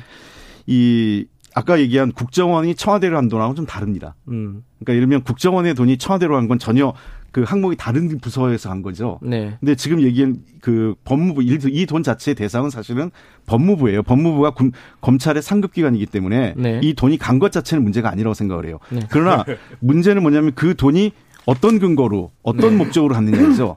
그러니까 즉 그 감찰국에서 이 특수활동비에 준하는 그러니까 이 저 돈의 이 목적에 준하는 활동을 했느냐가 핵심인 것 같아요. 알겠습니다. 예. 그 유영석 의원님 여기에 대해서 할 말씀 있으십니까? 이게 이제 불과 3년 전에 예. 서울중앙지검장 그리고 법무부 검찰총장이 저녁 만찬 자리에서 이런 돈 봉투를 나눠 썼다고 그 당시에 그 둘 다 옷을 벗었습니다. 면직이 면직이 됐습니다. 그리고 네. 재판을 받았어요. 아니, 지금 그 만천장이 돈 드는 게 아니잖아요. 지금 결국은 이제 법무부나 검찰 직원들이 돈을 나눠 가진 거 아닙니까? 그 당시에도. 지금 이 상황도 동일하다는 거예요. 그래서 그거는 이 상황을 이 상황이 관행이라고 이렇게 넘어갈 수는 결코 없는 거예요. 예. 그러니까 이거는 특수활동비도 그냥 눈먼 돈이 아닙니다. 분명히 용처가 있어요. 수사나 첩보 활동에 설하는 겁니다. 그런데 수사나 첩보 활동과 전혀 관계없는 일반 직원들까지 돈을 나눠 가졌다는 것인데 예. 자, 명백한 불법이죠. 이게. 자, 그러니까 네. 제가 예, 그 얘기하는 거는 지난번 그거하고 그 단순 비교하면 안 되죠. 지난번 안태근 그 검사하고 문제는 술자서에서 돈을 그냥 나눠준 거예요. 근거 없이. 예. 자, 근데 지금 문제는 검찰 그 법무부로 간 돈이 왜 갔는지 그리고 그 돈이 어 어떤 목적을 위해서 그 돈이 편성됐고 사용됐는지를 확인해 봐야 된다는 거죠. 그러니까 도, 이거는 정상적으로 돈이 그 지출이 된 것 같아요. 예. 그, 그 조직상으로. 조직 개통상으로 돈은 갔고 그래서 분배가 된 것 같습니다. 그 검사들한테. 근데 그 받은 검사들이 에, 어떤 목적에 이 돈을 사용했고 예를 들면 일종의 증빙 자료, 감사원이 이 필요로 하는 증빙 자료가 있어요. 요즘에는 특수활동비 네. 자체도. 네. 그래서 그러한 증빙 자료를 첨부해서 제대로 사용했는지를 네. 검, 감, 그, 한번 감찰을 해봐야 된다는 거죠. 알겠습 근데 지금 얘기는 사실 쟁점이 아니에요. 왜냐면은 의혹 제기는 하신 거고, 그죠? 그러니까 돈을 나눠 가졌다. 근데 그 돈이, 근데 어떤, 구체적으로 어떤 계통이나 절차를 통해서 갔는지는 한번 확인해 보자. 예. 이거는 그 확인하고 나서 예, 확인해서 이제 그 다음에 얘기를 해도 될 것 같고요. 그러니까 그 이 지금 말씀하신 것처럼 돈을 다 잡고 옛날 술자석에서 나눠준 것처럼 그 일, 그렇게 전제를 해버리면 안 된다는 거죠. 본질적으로는 같은 거죠. 왜냐하면은 음. 이 특수활동비가 명확한 그런 용처가 목적이 있어야 됩니다. 그런데 목적이 없이 일괄적으로 나눠줬다는 것은 술자리에 나눈 것이나 일괄적으로 지급을 한 것이나 본질적으로 아, 그렇게, 그렇게 얘기하시면 안 되는 거고 예를 음. 그거는 사적으로 예를 들면 그 자, 당시 인태근 검사장이 자기가 가져 받은 돈을 네. 그냥 나눠준 거거든요. 자기 네. 자기의 특수활동비를. 네. 근데 이거는 각각의 직책에 부여해서 특수활동비를 나눠준 것 같아요. 네. 자, 근데 이게 관행적으로 아마 그랬던 것 같습니다. 제가 알겠습니다. 그렇죠. 이거는 뭐 국민들 판단이. 예, 지금 어 시간이 사실 뒤에 뭐. 딴 얘기도 하려 그랬는데 요 얘기로 마무리해야 될 것 같은데요. 마, 마지막으로요. 이게 그러면 이제 지금 법무부, 검찰총장 뭐 이 정도가 지금 얘기가 나오고 있는 거지만은 특수활동비는 뭐 국정원이 제일 덩어리가 크고 나, 다른 부처들도 조금씩 있잖아요. 국회도 있죠 아직 얼마 안 되지만 좀 있죠. 예. 네. 원래는 뭐 상당히 액수가 많았다가 지금 최근에 이제 한 자릿수 예. 그렇죠. 10억 이하 예, 10억 이하 뭐 미만 9억 정도라고 예. 들었는데 그거는 어디다 쓰는 거예요? 이게 국회의원분들 오셨으니까 한번 여쭤보죠. 뭐 저도 이제 이게 결국은 이제 국회의장이나 지금 네. 이제 뭐 그런 분들이 사용을 하는 것 같은데 사실 정확히는 이제 뭐 저희도 모르시네. 뭐 홍표 의원님 혹시 민주당 출신 뭐. 국회의장이 하고 있으니까 한번 물어보세요. 어떻게 쓰는지. 저는 다 없애야 된다고 생각합니다. 아 저도 물론 당연히 없애야 네. 된다고 생각을 하는데 없애야 된다고 예, 생각하시고 예. 이 부분 합의 합의가 되는 거예요. 예. 예. 그래서 저 특수활동비가 자꾸 지금 논란이 국민들한테 논란이 되고 있는 건 예. 부끄러운 일이죠. 그래서 전 웬만하면 그 그리고 국회는 특수활동비가 필요하지 않은 기관이에요. 예. 기본적으로요. 예. 국민의 혈세를 1년에 한 1조 원을 지금 문재인 정부가 특수활동비라고 하는 명분으로 이렇게 편성을 했다는 것은 저는 뭐 정말 이거는 납득이 하기 어렵고요. 아니 근데 아까 이 항상 우리가 이제 우리 옛말에 음수 사원이라고 하는 말이 있지 않습니까? 물을 마실 때는 이것이 어디서 왔는가? 아. 이 결국은 이제 국민의 혈세거든요. 이 혈세를 투명하게 써야 되는데 1조 원이나 되는 이 돈을 영수증도 없이 쓸 수 있는 돈을 편성했다. 이거는 정말 이건 그, 문재인 정부의 예. 그 정말 잘못된 거죠. 하신 말씀 있으면 짧게 듣고 마무리할게요. 예. 아, 저도 사실은 뭐 반대하지 않습니다. 반대하지 그래서 않는다. 아까 네. 얘기한 것처럼 우리가 지난번 20대 국회에 냈던 네. 국가재정법하고 국가정보원법을 바뀌어서요. 네. 어, 국정원의 돈을 갈, 국회가 관리 감독할 수 있어야 돼요. 예. 이걸 못하 못하기 때문에 법적 근거가 없기 때문에 지금 계속 그 저 벽에 막히, 막히고 있는 음. 거거든요. 그러니까 국가 저 특수활동비 자체가 문제가 아니라 특수활동비를 관리하지 못하고 있다는 게전 핵심이 핵심입니다. 고객님 그 국가정보 꼭 다시 발의하십시오. 예. 제가 찬성하겠습니다. 예, 예. 오늘 합의가 잘 되는데요. 그리고 이게 지금 그 법무부를 떠나서 넘어서서 다른 부처들까지 한번 다 들여다보자 이번 기회에 특수활동비 네. 요거 지금 국민의힘에서 얘기하고 있잖아요. 당연히 그죠? 다 봐야 특위를 구성을 하든 뭐든 국회 차원에서 이 특활비를 조사하는 그런 특위를 설치해야 될 것 같아요. 그래서 매년 1조 원에 이르는 이 특활비를 어떻게 쓸 것인가 또 정당하게 사용되고 있는지 반드시 밝혀야 됩니다. 이 부분 민주당에서는 어떻게 논의되고 계세요? 글쎄요, 뭐 그건 뭐 원내대표 간에 협의를 해볼 예. 문제라고 생각을 하는데. 홍 의원님은 어떻게 생각하세요? 그 특위가 필요한지는 좀 검토를 해보고요. 왜냐하면 일단 자체는? 해당 상임위에서 예. 이 문제를 좀 검토를 해보고 네. 특수활동비에 대해서 어떻게 할 건가를 한번 상임위에서 먼저 검토해볼 필요는 있다고 생각합니다. 상임위 차원에서 예. 일단 한번 검토해보자. 예. 예. 예. 이거 뭐 자꾸 필요할 때마다 그런 특위 만들어서 하면 해당 상임위가 무력화되지 않습니까? 예. 예. 알겠습니다. 어, 오늘 어, 두분 약속을 해주셨습니다. 다음부터는 제 말씀을 좀 들어달라는 어, 이 사회자가 굉장히 곤란합니다. 욕을 또 제가 다 먹어요. 아, 두 분 오늘 어, 처음에는 좀 시끄러웠지만은 나중에는 어, 적당히 좀 합의가 된 것 같습니다. 네. 발전적인 방향으로 두 분 고맙습니다. 네, 감사합니다. 최고의 정치 국민의힘 윤영석 의원님, 더불어민주당 홍익표 의원님이었습니다. 김경래 최강시사 어, 2부 여기까지 하시고요. 어, 3부에서 뵙겠습니다. 일부 지역국에서는 해당 지역 방송 보내드립니다.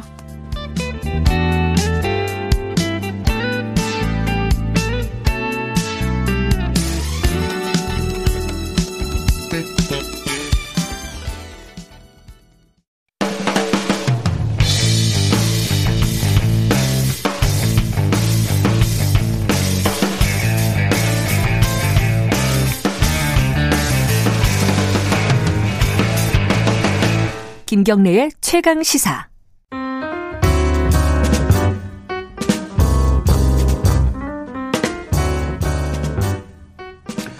네, 어, 더 나은 미래를 위해서 오늘의 정책을 고민하는 시간입니다. 김기식의 정책 이야기, 식스센스, 김기식 더미래 연구소 정책위원장 나와 계십니다. 안녕하세요. 예, 안녕하세요.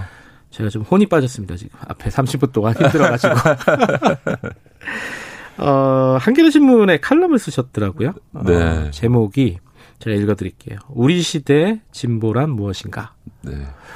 이 논문 제목 아닙니까? 이 정도 되면은? 어, 굉장히 어, 의미심장한 글을 좀 쓰셨는데 어, 하나하나 좀, 좀 따져볼게요. 네. 일단 이 이게 굉장히 좀 어려운 말이기도 한데 진보 우리 시대의 진보 이거 조금 더 음, 음. 넘어서서 진보를 뭐라고 생각을 해야 되는지 청취자분들에게 먼저 좀 설명을 해주시고 시작을 해볼까요? 네.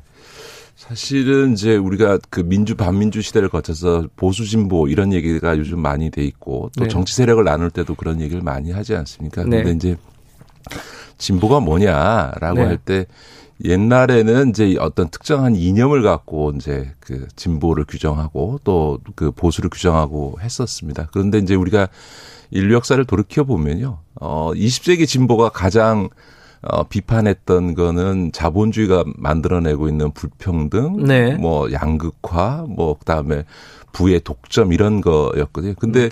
사실은 그런 자본주의가 성립할 때그 네. 그 이전에 봉건제 사회에 비하면 그 당시 자본주의라는 거 하는 거는 인류 역사의 진보였던 거죠. 아, 그렇죠. 네, 그런 점에서 보면 예. 어느 특정한 시기에는 굉장히 그 시대를 변화시키는 진보적인 것도 세월이 지나면 기득권이 되고 음. 그것이 다시 이제 그 기득권을 지키려고 하기 한 순간부터 보수가 되는 거거든요. 그러니까 그런 점에서 보면 인류 역사에서 보면 언제나 영원히 진보적인 것도 없는 거라고 저는 그렇게 생각합니다. 음. 그런 점에서는 진보의 그 주의자의 가장 중요한 태도는 세상에 절대적으로 영원히 옳은 것은 없다. 음. 어? 그리고 세상은 변화한 거, 그 변화 속에서 딱 저는 태도가 제일 중요하다고 생각합니다. 기존의 기득권을 고수하려고 하는 태도가 보수라고 한다면 음. 진보는 그런 기득권에 안주하지 않고 끊임없이 변화를 통해서 사회의 공공선, 국민 다수의 또 공동체의 이익을 위해서 뭔가 좀 새로운 변화를 만들려는 것 이런 것이 저는 진보라고 생각하지 어떤 시기에 있어서의 특정한 이념이나 음. 어떤 정책이 그냥 곧바로 영원히 진보 있지는 않다 저는 그렇게 생각합니다. 사람도 그렇겠죠. 이 사람은 한 번 진보주의자면 계속 진보주의자가 될 수는 없는 거 아니에요. 그렇죠. 그죠? 네, 네, 그렇죠? 계속 바뀌는 네. 건데 뭐 그런 차원에서 말씀을 하신 것 같아요. 어, 최근에 그러니까 지금 음. 상황을 여러 가지로 분석을 하고 생각을 하시면서 그래 이런 표현을 썼습니다. 국민의 삶과 유리된 정치 프레임이 지배하는 정치 현실. 지금이 현재가 그렇다는 규정인가요? 뭐 예를 들면 이렇습니다. 어, 저는 검찰 개혁 당연히 해야 되고 굉장히 중요한 네. 국가적 네. 과제라고는 생각이 드는데요. 올 1월부터 지금 11월이니까 1년 내내 지금 추미애 장관과 윤석열 총장이 1년 내내 싸우고 있는 이 모습을 보면서 일부 양쪽의 열정적 지지자들은 어떨지 모르지만 많은 국민들은 검찰개혁 좋은데 막 고마해라. 좀 너무 피곤하다. 이런 좀 피로도가 상당히 맞습니다. 많아지고 맞습니다. 좀 네. 지금은 이제 막 그 정치적 입장의 처지가 바뀌다 보니까 예를 들어서 윤석열 총장 그 인사청문회 할 때는 여당이 옹호하고 야당이 공격하다가 이번에 국정감 1년 만에 국정감사에서는 거꾸로 됐잖아요. 그러니까 정치적인 어떤 처지가 바뀌었다고 해서 입장이 서로 교차되는 이런 걸 보면서 우리 국민들이 도대체 그, 그 정치 집단들을 보면서 어, 그 일관성이나 이런 점에서 보면 도대체 너희 둘의 차이는 뭐냐? 그냥 어, 어떤 일관된 자기 기준이나 원칙이 있는 게 아니고 그냥 처지에 따라서 입장에 따라서 그냥 그때 상황에 따라서 얘기하는 거 아니냐 이런 이제 비판들이 있고요. 무엇보다 지금 코로나19로 인해서 어 굉장히 국민들께서 고통스러운데 어 검찰 개혁도 중요하긴 하지만 그게 내가 먹고 사는 문제와 관련해서 뭐가 중요한데 네. 이런 거고요. 사실은 안타깝게도 문재인 대통령도 지금 코로나19에 대처하는 문제라든가 그 상황에서의 경제의 성장 동력을 계속 유지하고 어 지금 뭐 우리나라가 가장 코로나 상황에서 경제 성장이 좋은 상황이긴 하지만 네. 내년도 어좀 반전할 수 있는 준비들을 하고 있는데 그런 대통령의 노력조차도 이 검찰 개혁 싸움 때문에 하나도 보이지 않는 거죠. 저는 음. 이런 어, 그니까 제가 아까 말씀드렸던 글에도 썼습니다만 어떤 진보나 보수의 가치 혹은 국민의 삶에 있어서의 어떤 가장 국민의 공감을 받고 있는 어떤 핵심적인 민생의 쟁점을 갖고 보수 진보가 싸운다면 국민이 그걸 보고 판단할 텐데 음. 지금은 너무 피로도가 높은 거죠. 맞아요. 그러니까 그것 때문에 아무것도 안 보인다. 그렇죠. 어, 그렇죠. 네. 어, 그 상황은 아마 청취자분들도 대부분 느끼시는 부분일 것 같습니다.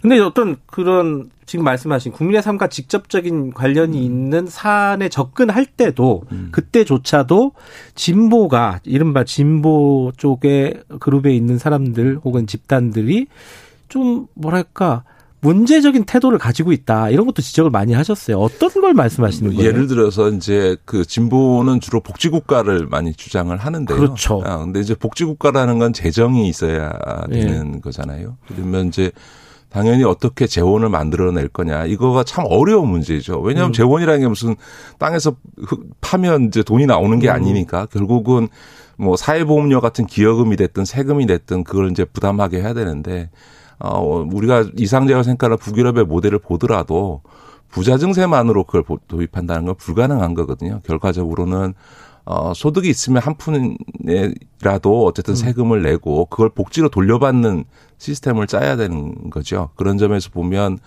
복지가에 대해서 진보의 태도라면 솔직히 국민들에게 그 얘기를 하고 음. 어, 이 증세 문제에 대해서 국민적 공감대를 만들어야 되는데 최근의 양상을 보면 어, 증세했다가 바로 어제 증세했다가 오늘 돌아서서 지금 감세 법안을 처리하려고 음. 하고 하는 이런 태도들이 지금 보여지고 있잖아요. 우리 어, 이 임금 노동자의 반이 면세자이고요. 음. 또 자영업자 지금 면세 기준도 계속 올리고 이런 이런 거는 진보가 자기가 갖고 있는 어떤 비전, 가치 또 정책의 방향에 반하는 이건 이제 정치적 표계산 때문에 이루어지는 건데 음. 과연 이런 걸로 진보의 미래라고 할 수 있는 복지 국가를 담보할 수 있느냐 이런 문제도 있고요. 또 이제 노동 문제에 있어서도 우리가 이제 과거 어 국가의 성장을 위해서 노동자를 희생시켰던 군사 독재 시절의 암울한 기억 때문에 노동권 보호에 많이 나서긴 하지만 지금 보호받고 있는 노동자 계층은 사실은 대기업이나 공공 부분에 있는 일부 노동자들이잖아요. 사실은 비정규직이라든가 중소기업에 있는 노동자들은 거의 어 지금 어려운 네. 상황이 요새는 뭐 플랫폼 노동자들, 플랫폼 예. 노동자들. 예. 그렇다면 좀 발상을 달리해 줘야 되거든요. 그런 음. 점에서 보면 지금 이제 예를 들면 임금 구조만 해도 우리나라 임금은 연차 그러니까 근속 연수가 길면 임금이 그냥 자동빵으로 늘어나는 그렇죠. 그래서 똑같은 일을 해도 호봉제 뭐 이런 거 그렇죠. 네. 똑같은 일을 해도 입사한 지 1년 된 음. 사람 하고 입사한 지 20년 된 사람의 임금이 두 배 이상 차이가 나는 이런 구조인데 이게 전 세계에서 우리나라만 있는 제도죠. 음. 그러다 보니까 노동자 안에서도 소위 나이가 있는 기성세대들만 이런 이제 소위 연공급 구조의 혜택을 누리고 음. 청년들은 아예 그것도 못 누릴 뿐만 아니라 이런 연공급 구조로 인해서 임금 부담이 너무 커지니까 예를 들면 현대자동차는 지난 8년 동안 신입사원을 뽑은 수가 불과 몇백 명이 안 됩니다. 그래요? 예, 안 뽑습니다. 그러니까 이, 런 이제 소위 그 이런 연공급 구조라고 하는 게 지금 이제 일자리가 불안하고 또 음. 취업이 어려움을 갖고 있는 청년 세대들에게는 노동시장에 진입하는 것 자체를 어렵게 만드는 거기 때문에 네. 진보가 적어도 젊은 세대들에게 진보를 지지해달라고 한다면 이런 이제 노동시장의 구조도 과감하게 개혁하는 태도를 좀 보여줘야 되는데 이런 것들에 음. 대해서 굉장히 소극적이다 이런 점들을 좀 비판한 거죠. 그 복지를 얘기하면서 증세를 하지 않고 오히려 감세를 하는 음. 그런 태도. 네, 네. 그 노동 얘기를 하면서 어 정규직 비정 어, 대기업 정규직의 음. 어떤 기득권에 음. 대해서 얘기하지 않는 음. 태도. 네, 네.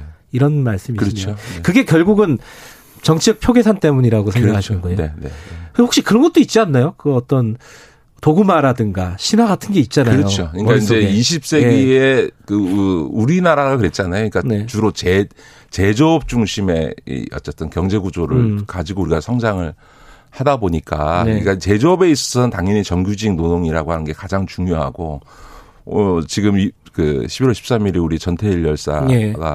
근로기준법을 지키라고 분신하시고 예. 이제 50년이 되는 음. 날인데 그때만 하더라도 진짜 근로기준법도 하나도 안 지키고 이런 이제 우리의 역사적 어떤 후과 때문에 음. 기, 어, 기존의 20세기의 어쨌든 노동 문제의 패러다임 혹은 뭐 어떤 그 정책적 의제들을 그대로 21세기 돼서 2020년이 됐는데도 불구하고 음. 그냥 고수하고 있는 거죠. 그러니까 이제 지금처럼 3차 산업 중심으로 산업 구조나 혹은 음. 고용 구조가 바뀌어 있고 이런 3차 산업, 서비스 산업이나 이런 부분들에 있어서는 이게 공장에서 컨베이어 벨트 옆에서 조립하는 노동자들과 같은 이런 노동 조건하고는 다른 건데 새로운 어떤 변화된 환경에 맞게 이거를 좀 진보의 어떤 정책이라든가 이런 걸 바꿔줘야 되는데 그거에 대해서 게으르면서 음. 과거의 생각들을 그냥 교조적으로 그냥 계속 고수하는 이런 태도들을 음. 보이고 있는 건 좀 문제라고 보는 거죠. 게으름일 수도 있겠네요. 일본은.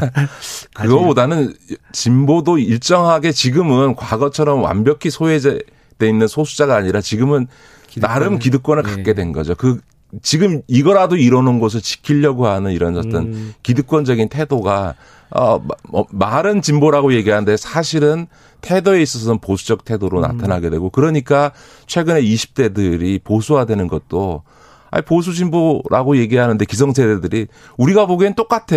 음, 20대가 어? 보기에는 그렇죠. 네. 예를 들면 보수도 자기 기득권을 지키려고 하고 네. 진보도 지금 이제 기성세대들은 자기 것 지키려고 하는 거 아니냐. 그러니까 이제 20대들은 진보 보수를 떠나서 기존 세대들에 대한 반감들이 생겨나게 되고요. 그러다 음. 보면 이제 보수화되는 현상들이 나타나게 되는 거죠.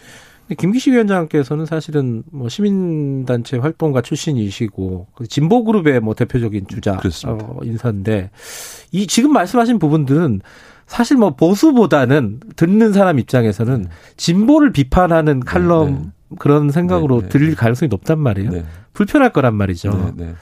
어, 이런 글을 쓰시게 된 이유가 있으십니까? 사실 제가 94년도에 그 참여연대를 창립하자고 나섰을 때도 그 당시 운동에 있어서 어떤 그 교조주의, 그러니까 네. 이게 도구마와 기존의 운동의 관성을 그대로 유지하려는 것에 대해서 어, 뭔가 변화가 필요하다 이러면서 이제 진보적 시민단체 참여연대를 만들자라고 했고, 음. 그때도 그 당시 운동권 동료들로부터 굉장히 비판을 많이 그렇죠. 받았습니다. 그랬죠. 그러나 네. 어, 제가 그때 한 말이 있어요. 10년 어, 뒤에 책임지겠다. 음. 이 참여연대를 만들어서 참여연대가 갖고 있는 문제의식이 옳다라고 하는 것을 입증해 내겠다라고 했는데요. 저는 그로부터 지금 한 30년 지났는데요. 음. 어, 진보가 지금은 스스로를 재구성해야만 하는 시기에 좀 도달해 있다고 음. 생각합니다. 어, 예를 들어서 우리가 97년도에 그 IMF 경제 위기를 겪었는데요. 그 이전에만 하더라도 우리가 아까 말씀드렸던 복지 국가를 꿈꾸기 굉장히 좋은 조건이었어요. 높은 경제 성장률에 피라미드형 인구 구조에 2% 미만의 사실상의 완전 고용이었거든요. 근데 IMF 경제 위기를 겪고 나서 우리는 지금 거꾸로 이제 저성장 2, 3%의 성장률 그다음에 역삼각형의 피라미드 그 역삼각형의 인구 구조를 갖게 됐고요. 이 완전 고용이라는 건 완전히 다 깨진 거거든요. 그러면 이런 조건에서 어 제가 참여연대 할 때 꿈꿨던 어, 스웨덴 모델의 복지국가를 하자라고 하는 거는 비현실적인 얘기거든요. 그러니까 음. 90년대는 맞았던 얘기가 지금은 안 맞다면 아 옛날에 내가 얘기했던 게 이제는 안 맞구나라고 스스로 성찰하고 새로운 비전을 만들어내는 것 이게 저는 올바른 진보의 음. 태도라고 생각한다. 그래서 그런 점에서는 지금 진보의 재구성을 위해서 진보가 성찰해야 된다. 왜냐하면 어 공공선이나 국민을 위한 변화는 저는 진보만이 이뤄낼 수 있다고 생각하고 그런 점에서 진보에 대한 자부심이 있습니다. 그런데 그 진보가 새로운 변화를 만들어낼 수 있는 새로운 비전을 못 갖는다면 이제 진보주의자로서 부끄러운 거죠. 음. 그게 제가 사실 이 칼럼을 쓰게 된 동기입니다. 칼럼 보고 어, 주변 동료들 뭐 이른바 진보 그룹의 다른 네. 어떤 동료들이 전화 오고 안 그랬습니까? 연락이 많이 왔는데요. 예. 의외로 어, 공감한다. 아, 아 적절한 음. 글이었다. 많은 생각을 하게 한다. 이런 음. 점이 많았고요. 저는 딱 반응을 보면서 딱 그런 생각이 들었습니다. 94년도에 참여연대를 만들 때 그 당시에 이 동료들이나 음. 민주화 세력들 안에서의 어떻든 이런 반응 이런 음. 것과 비슷하다 이런 느낌을 받았습니다.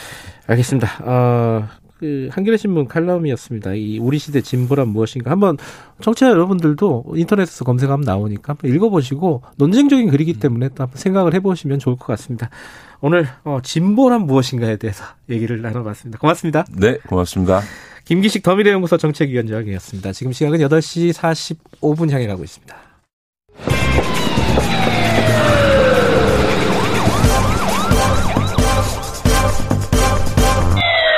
김경래 최강 시사. 이게 항상 자주 벌어지는데 이제 뉴스가 나오면은 특히 이제 뉴스라는 게 영상이 있으면 나오잖아요, 보통. 아, 그래서 최근에 또 여러 번 또 이 데이트 폭력 관련된 뉴스들이 많이 나오고 있습니다.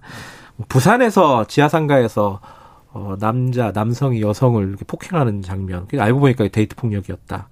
제주도에서는 뭐 집에 가두고 폭행을 했는데 이게 뭐 그 전에 데이트 폭력 전과자가 있었 전과가 있었던 재범자라더라. 뭐 이런 여러 가지가 이게 나오고 있습니다. 이게 계속 나오는 얘기인데 정리를 한번 해보죠. 데이트 폭력 이거 어떤 식으로 좀 어, 뭐랄까요? 좀 막을 수 있는 것인지 제도적인 얘기를 좀 해보겠습니다. 조으론 변호사님 스튜디오에 모셨습니다. 안녕하세요. 네, 안녕하세요. 데이트 폭력이라는 건 법적인 개념은 아니겠죠, 당연히. 법률 그렇죠? 용어는 아니고요. 네. 사회적으로 이제 부르는 용어고 네. 어, 과거라든지 아니면 현재의 연인 상태 아니면 연인 상태였던 사람 간에 일어나는 폭력이에요. 음. 근데 이 폭력이 단순히 뭐 신체를 때리는 것도 있지만 음. 정서적인 폭력, 성적 폭력도 다 이 데이트 폭력에 포함을 시킬 수가 있고요. 음. 예를 들면 뭐 실제로 때리는 뭐 폭행 상해는 당연한 거고 폭언이라든지 음. 뭐 협박이라든지 뭐 와라 집으로 음. 와라 하는 뭐 그런 강요라든지 뭐 상해, 뭐 강간, 살인 이런 것들이 다 데이트 폭력에 아, 포함이 됩니다. 넓은 범위의 얘기군요. 그쵸. 데이트 폭력이라 있다는 거는. 근데 이게 구체적인 뭐 사례를 가지고 얘기하시 얘기를 해야지 이제 청취자분들이 이해가 빠르실 텐데 요번에 이제 예컨대 부산에서 벌어진 거 있잖아요. 지하 상가에서 네. 어 둘이 이제 연인 관계였던 것 같아요, 그죠? 남성이 네. 여성을 폭행을 했는데 뭐 사소한 무슨 다툼으로 시작을 해서 아마 진행이 된것 같아요. 제가 알고 있기로는 이제 남성 주장만 지금 언론에 나와 있는 것 같은데 연인 관계니까 사귀는 사이라고 주장을 하면서 뭐 남성이 휴대폰을 보여달라고 했는데 아 그게 남성의 주장이군요. 네, 음. 제가 알고 있기로는 그렇습니다. 네. 휴대폰을 보여달라고 했는데 그게 이제 여, 그러니까 뭐 상대방이 싫다고 거절을 했겠죠. 예. 그러니까 화가 나서 싸웠다. 싸우는 과정에 이제 영상을 보면 뭐 여자도 좀 이렇게 공격행위 내지는 어떤 폭행이 예, 있었던 걸로 쌍방의 보이고 느낌도 중간에 약간 있어요. 느낌도 예. 보인다. 예. 그런데 뭐 일단 남자는 뭐 여성의 처벌은 원치 않는다라고 했고 여성 같은 경우에는 그 신고가 이제 건물 관리인에 대해서 음. 이 사건이 신고가 됐었는데 CCTV를 보고 신고했다더라고요. 예. 그런데 그 신고한 관리인한테 나는 신고 원치 않는다라고 해서 강력하게 신고를 일단 거절을 여성이 했다. 네. 어 그랬다고 알려져 있습니다. 근데 이게 여기서부터 이제 좀 법적인 얘기가 되는데 여성이 처벌 나는 이거 신고하지 않겠다. 그럼 처벌 네. 처벌하는 걸 원하지 않는다는 거잖아요. 그렇죠. 그러면 수사를 못 하는 거예요, 이런 거는? 이게 보통은 단순 폭행죄로 볼 수가 있죠. 일단 음. 때리고 했으니까. 예. 근데 그렇게 본다면 우리나라 형법에 보면 폭행 같은 경우, 그러니까 일반 폭행의 경우에는 상대방의 명시적 의사에 반하는 것에 대해서, 그러니까 반하게 처벌할 수 없다. 그러니까 어. 보통 처벌하지 말아주세요라고 한다거나 합의가 되면 단순 폭행은 처벌을 못합니다. 수사기관에서 음. 수사 자체를 못하죠. 단순 폭행 말고 뭐 복잡한 폭행이 있나요? 특수폭행이라든지 아, 특수폭행. 아니면 이게 또 상해로 볼 여지도 있어요. 왜냐하면은 여자가 거의 실신한 것으로 보이는 그런 상황 가운데 그 아. 휴대폰으로 머리 쪽을 가격하는 그런 예, 행동을 보이거든요. 여성을 예. 근데 그 이거는 단순 폭행으로 볼 수 없고 일단 휴대폰이니까 특수폭행인 거고 머리를 가격할 의도, 고의를 가지고 했다면 그거는 엄연한 상해로 볼 수 있고 특수 상해가 또 될 수가 있거든요. 이게 좀 복잡한데 자, 단순 폭행이 있고 특수 폭행이 있고 상해가 있고 특수 상해가 있다고 그렇죠. 말씀하셨잖아요. 네. 다 모르겠어요. 자, 폭행과 네. 다, 특수 폭행은 정확하게 뭐가 다른 거예요? 위험한 물건을 가지고 있는지 아닌지. 아. 이걸로 구분이 됩니다. 보통의 특수라고 붙어 있는 것들은 위험한 물건을 가지고, 그러니까 흉기를 가지고 있던지 아니면 위험한 물건을 가지고 음. 있던지 아니면 여럿이 했던지라고 하면 이 특수자가 아, 여럿이. 붙어요. 아, 네. 어, 그 밤에 해도 특수 폭행인가요, 혹시? 야간에 한 경우는 이제 특수가 붙는 범죄들이 있고 아. 그렇지 않은 범죄들이 있고요. 아. 네.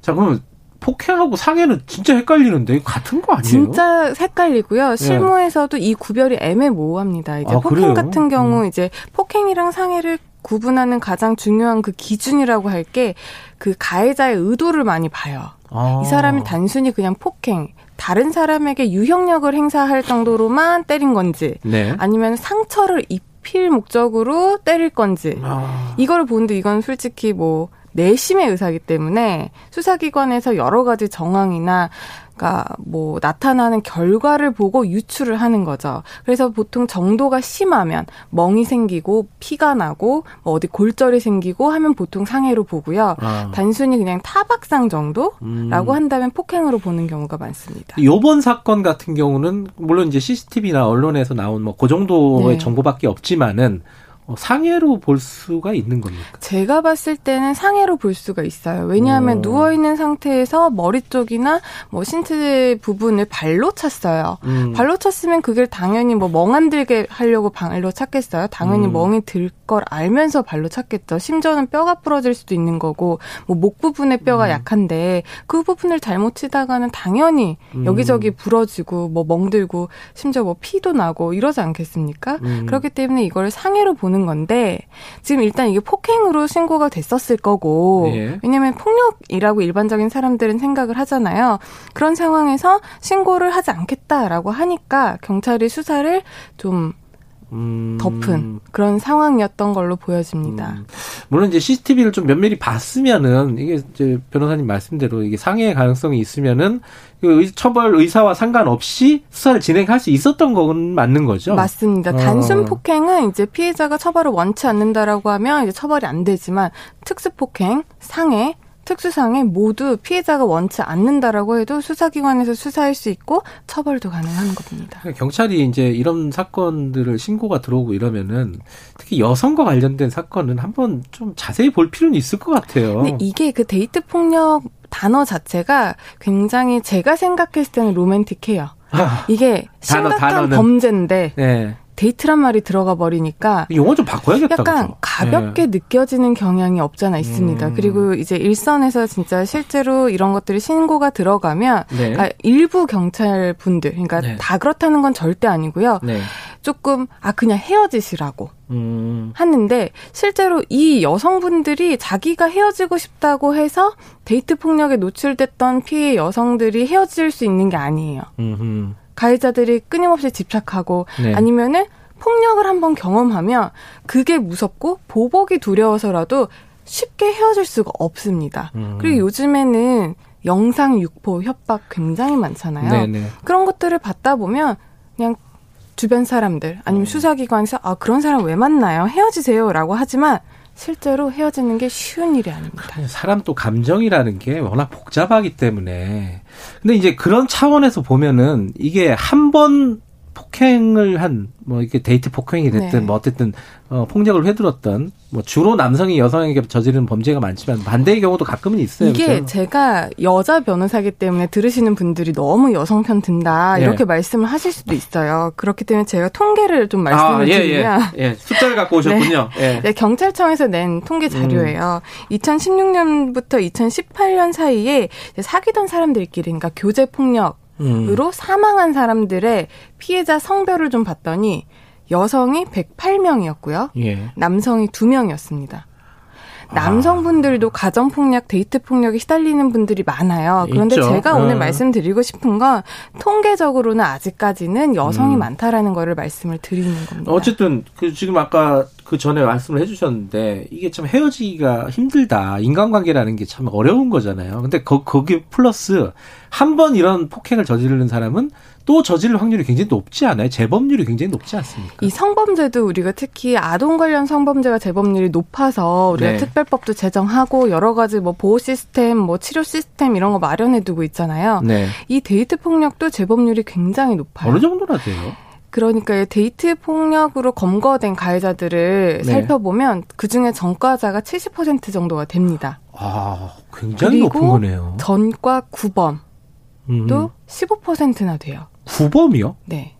그러니까 데이트 폭력을 하는 사람이 데이트 폭력만 하는 게 아니라 기본적으로 폭력적인 성향을 가지고 있는 사람들이 많은 음, 거예요. 음. 그리고 이 데이트 폭력으로 이렇게 계속 신고되는 건수, 그러니까 데이트 폭력만으로도 재범률을 본다면 50% 정도가 됩니다. 그러니까 음. 굉장히 재범률이 높다고 볼 수가 있는 거죠. 둘 중에 한 명은 또 다른 데이트 폭력을 저지를 가능성이 있다. 그리고 또 어. 하나 말씀드리고 싶은 게 이게 데이트 폭력으로 신고를 하는 게 피해자가 한 번 맞았다고 잘 신고 안 하거든요. 맞아요. 실수다 이렇게 또 생각해 주는 그런 그렇기 때문에 있죠. 일단 신고를 한 것 자체가 이 사람이 어느 정도 상습성 내지는 과거에 음. 또 데이트 폭력을 저지른 것이 있다라고 우리가 좀 봐야 해요. 음. 왜냐하면 신고 자체가 굉장히 어렵기 때문에 내가 아직 사랑하는데 당장 헤어질 거 아니면 신고 못 하고 보복이 두려워서 또 신고 못 하고 주변 사람들이 안일하게 생각하니까 또 신고 못 하고. 아 그러면은 이거 어떻게 해요? 이게 뭐 저기 데이트 그 사람 사귀면서 신원 조회할 수도 없는 거고 어떻게 해야 됩니까 이거? 영국 같은 경우는요. 어. 클레어법이라고 있어요. 어떤, 그러니까 2009년도에 네. 여자친구가 이제 남자친구에 의해서 살해된 거예요. 그 음. 그 사람 이름이 클레어, 클레어였는데 음, 피해자가 그 사람 네. 피해자 이름을 딴 클레어법이라고 해서 네. 교제하는 상대방의 폭행 음. 그런 전과를 공개 열람할 수 있는 제도가 있어요. 아, 진짜요? 네. 영국에? 네. 그리고 야. 미국 같은 경우에는 데이트 폭력으로 이제 감지가 되면은 체포를 먼저 합니다. 음 즉각적으로 피해자랑 분리를 하는 거죠. 음흠. 그런데 우리나라에는 가정 폭력 같은 경우에는 이렇게 즉각적인 분리나 접근 금지가 있는데 데이트 폭력 같은 경우는 일반 음. 형법이 적용되다 보니 이런 것들이 법적으로 제도가 준비가 안 돼 있거든요. 요거 한번 심각하게 제도적인 어떤 보완책을 생각해 볼 필요가 있겠네요. 그렇죠. 예. 너무 개인정보 음. 뭐 인권 침해다라고 볼 소지도 있긴 하지만 우리가 이 부분에 대해서 논의를 예. 해봐야 됩니다. 예, 고맙습니다. 조우런 변호사였고요. 어, 목요일은 여기까지 하고요. 내일 아침 7시 20분에 다시 돌아오겠습니다.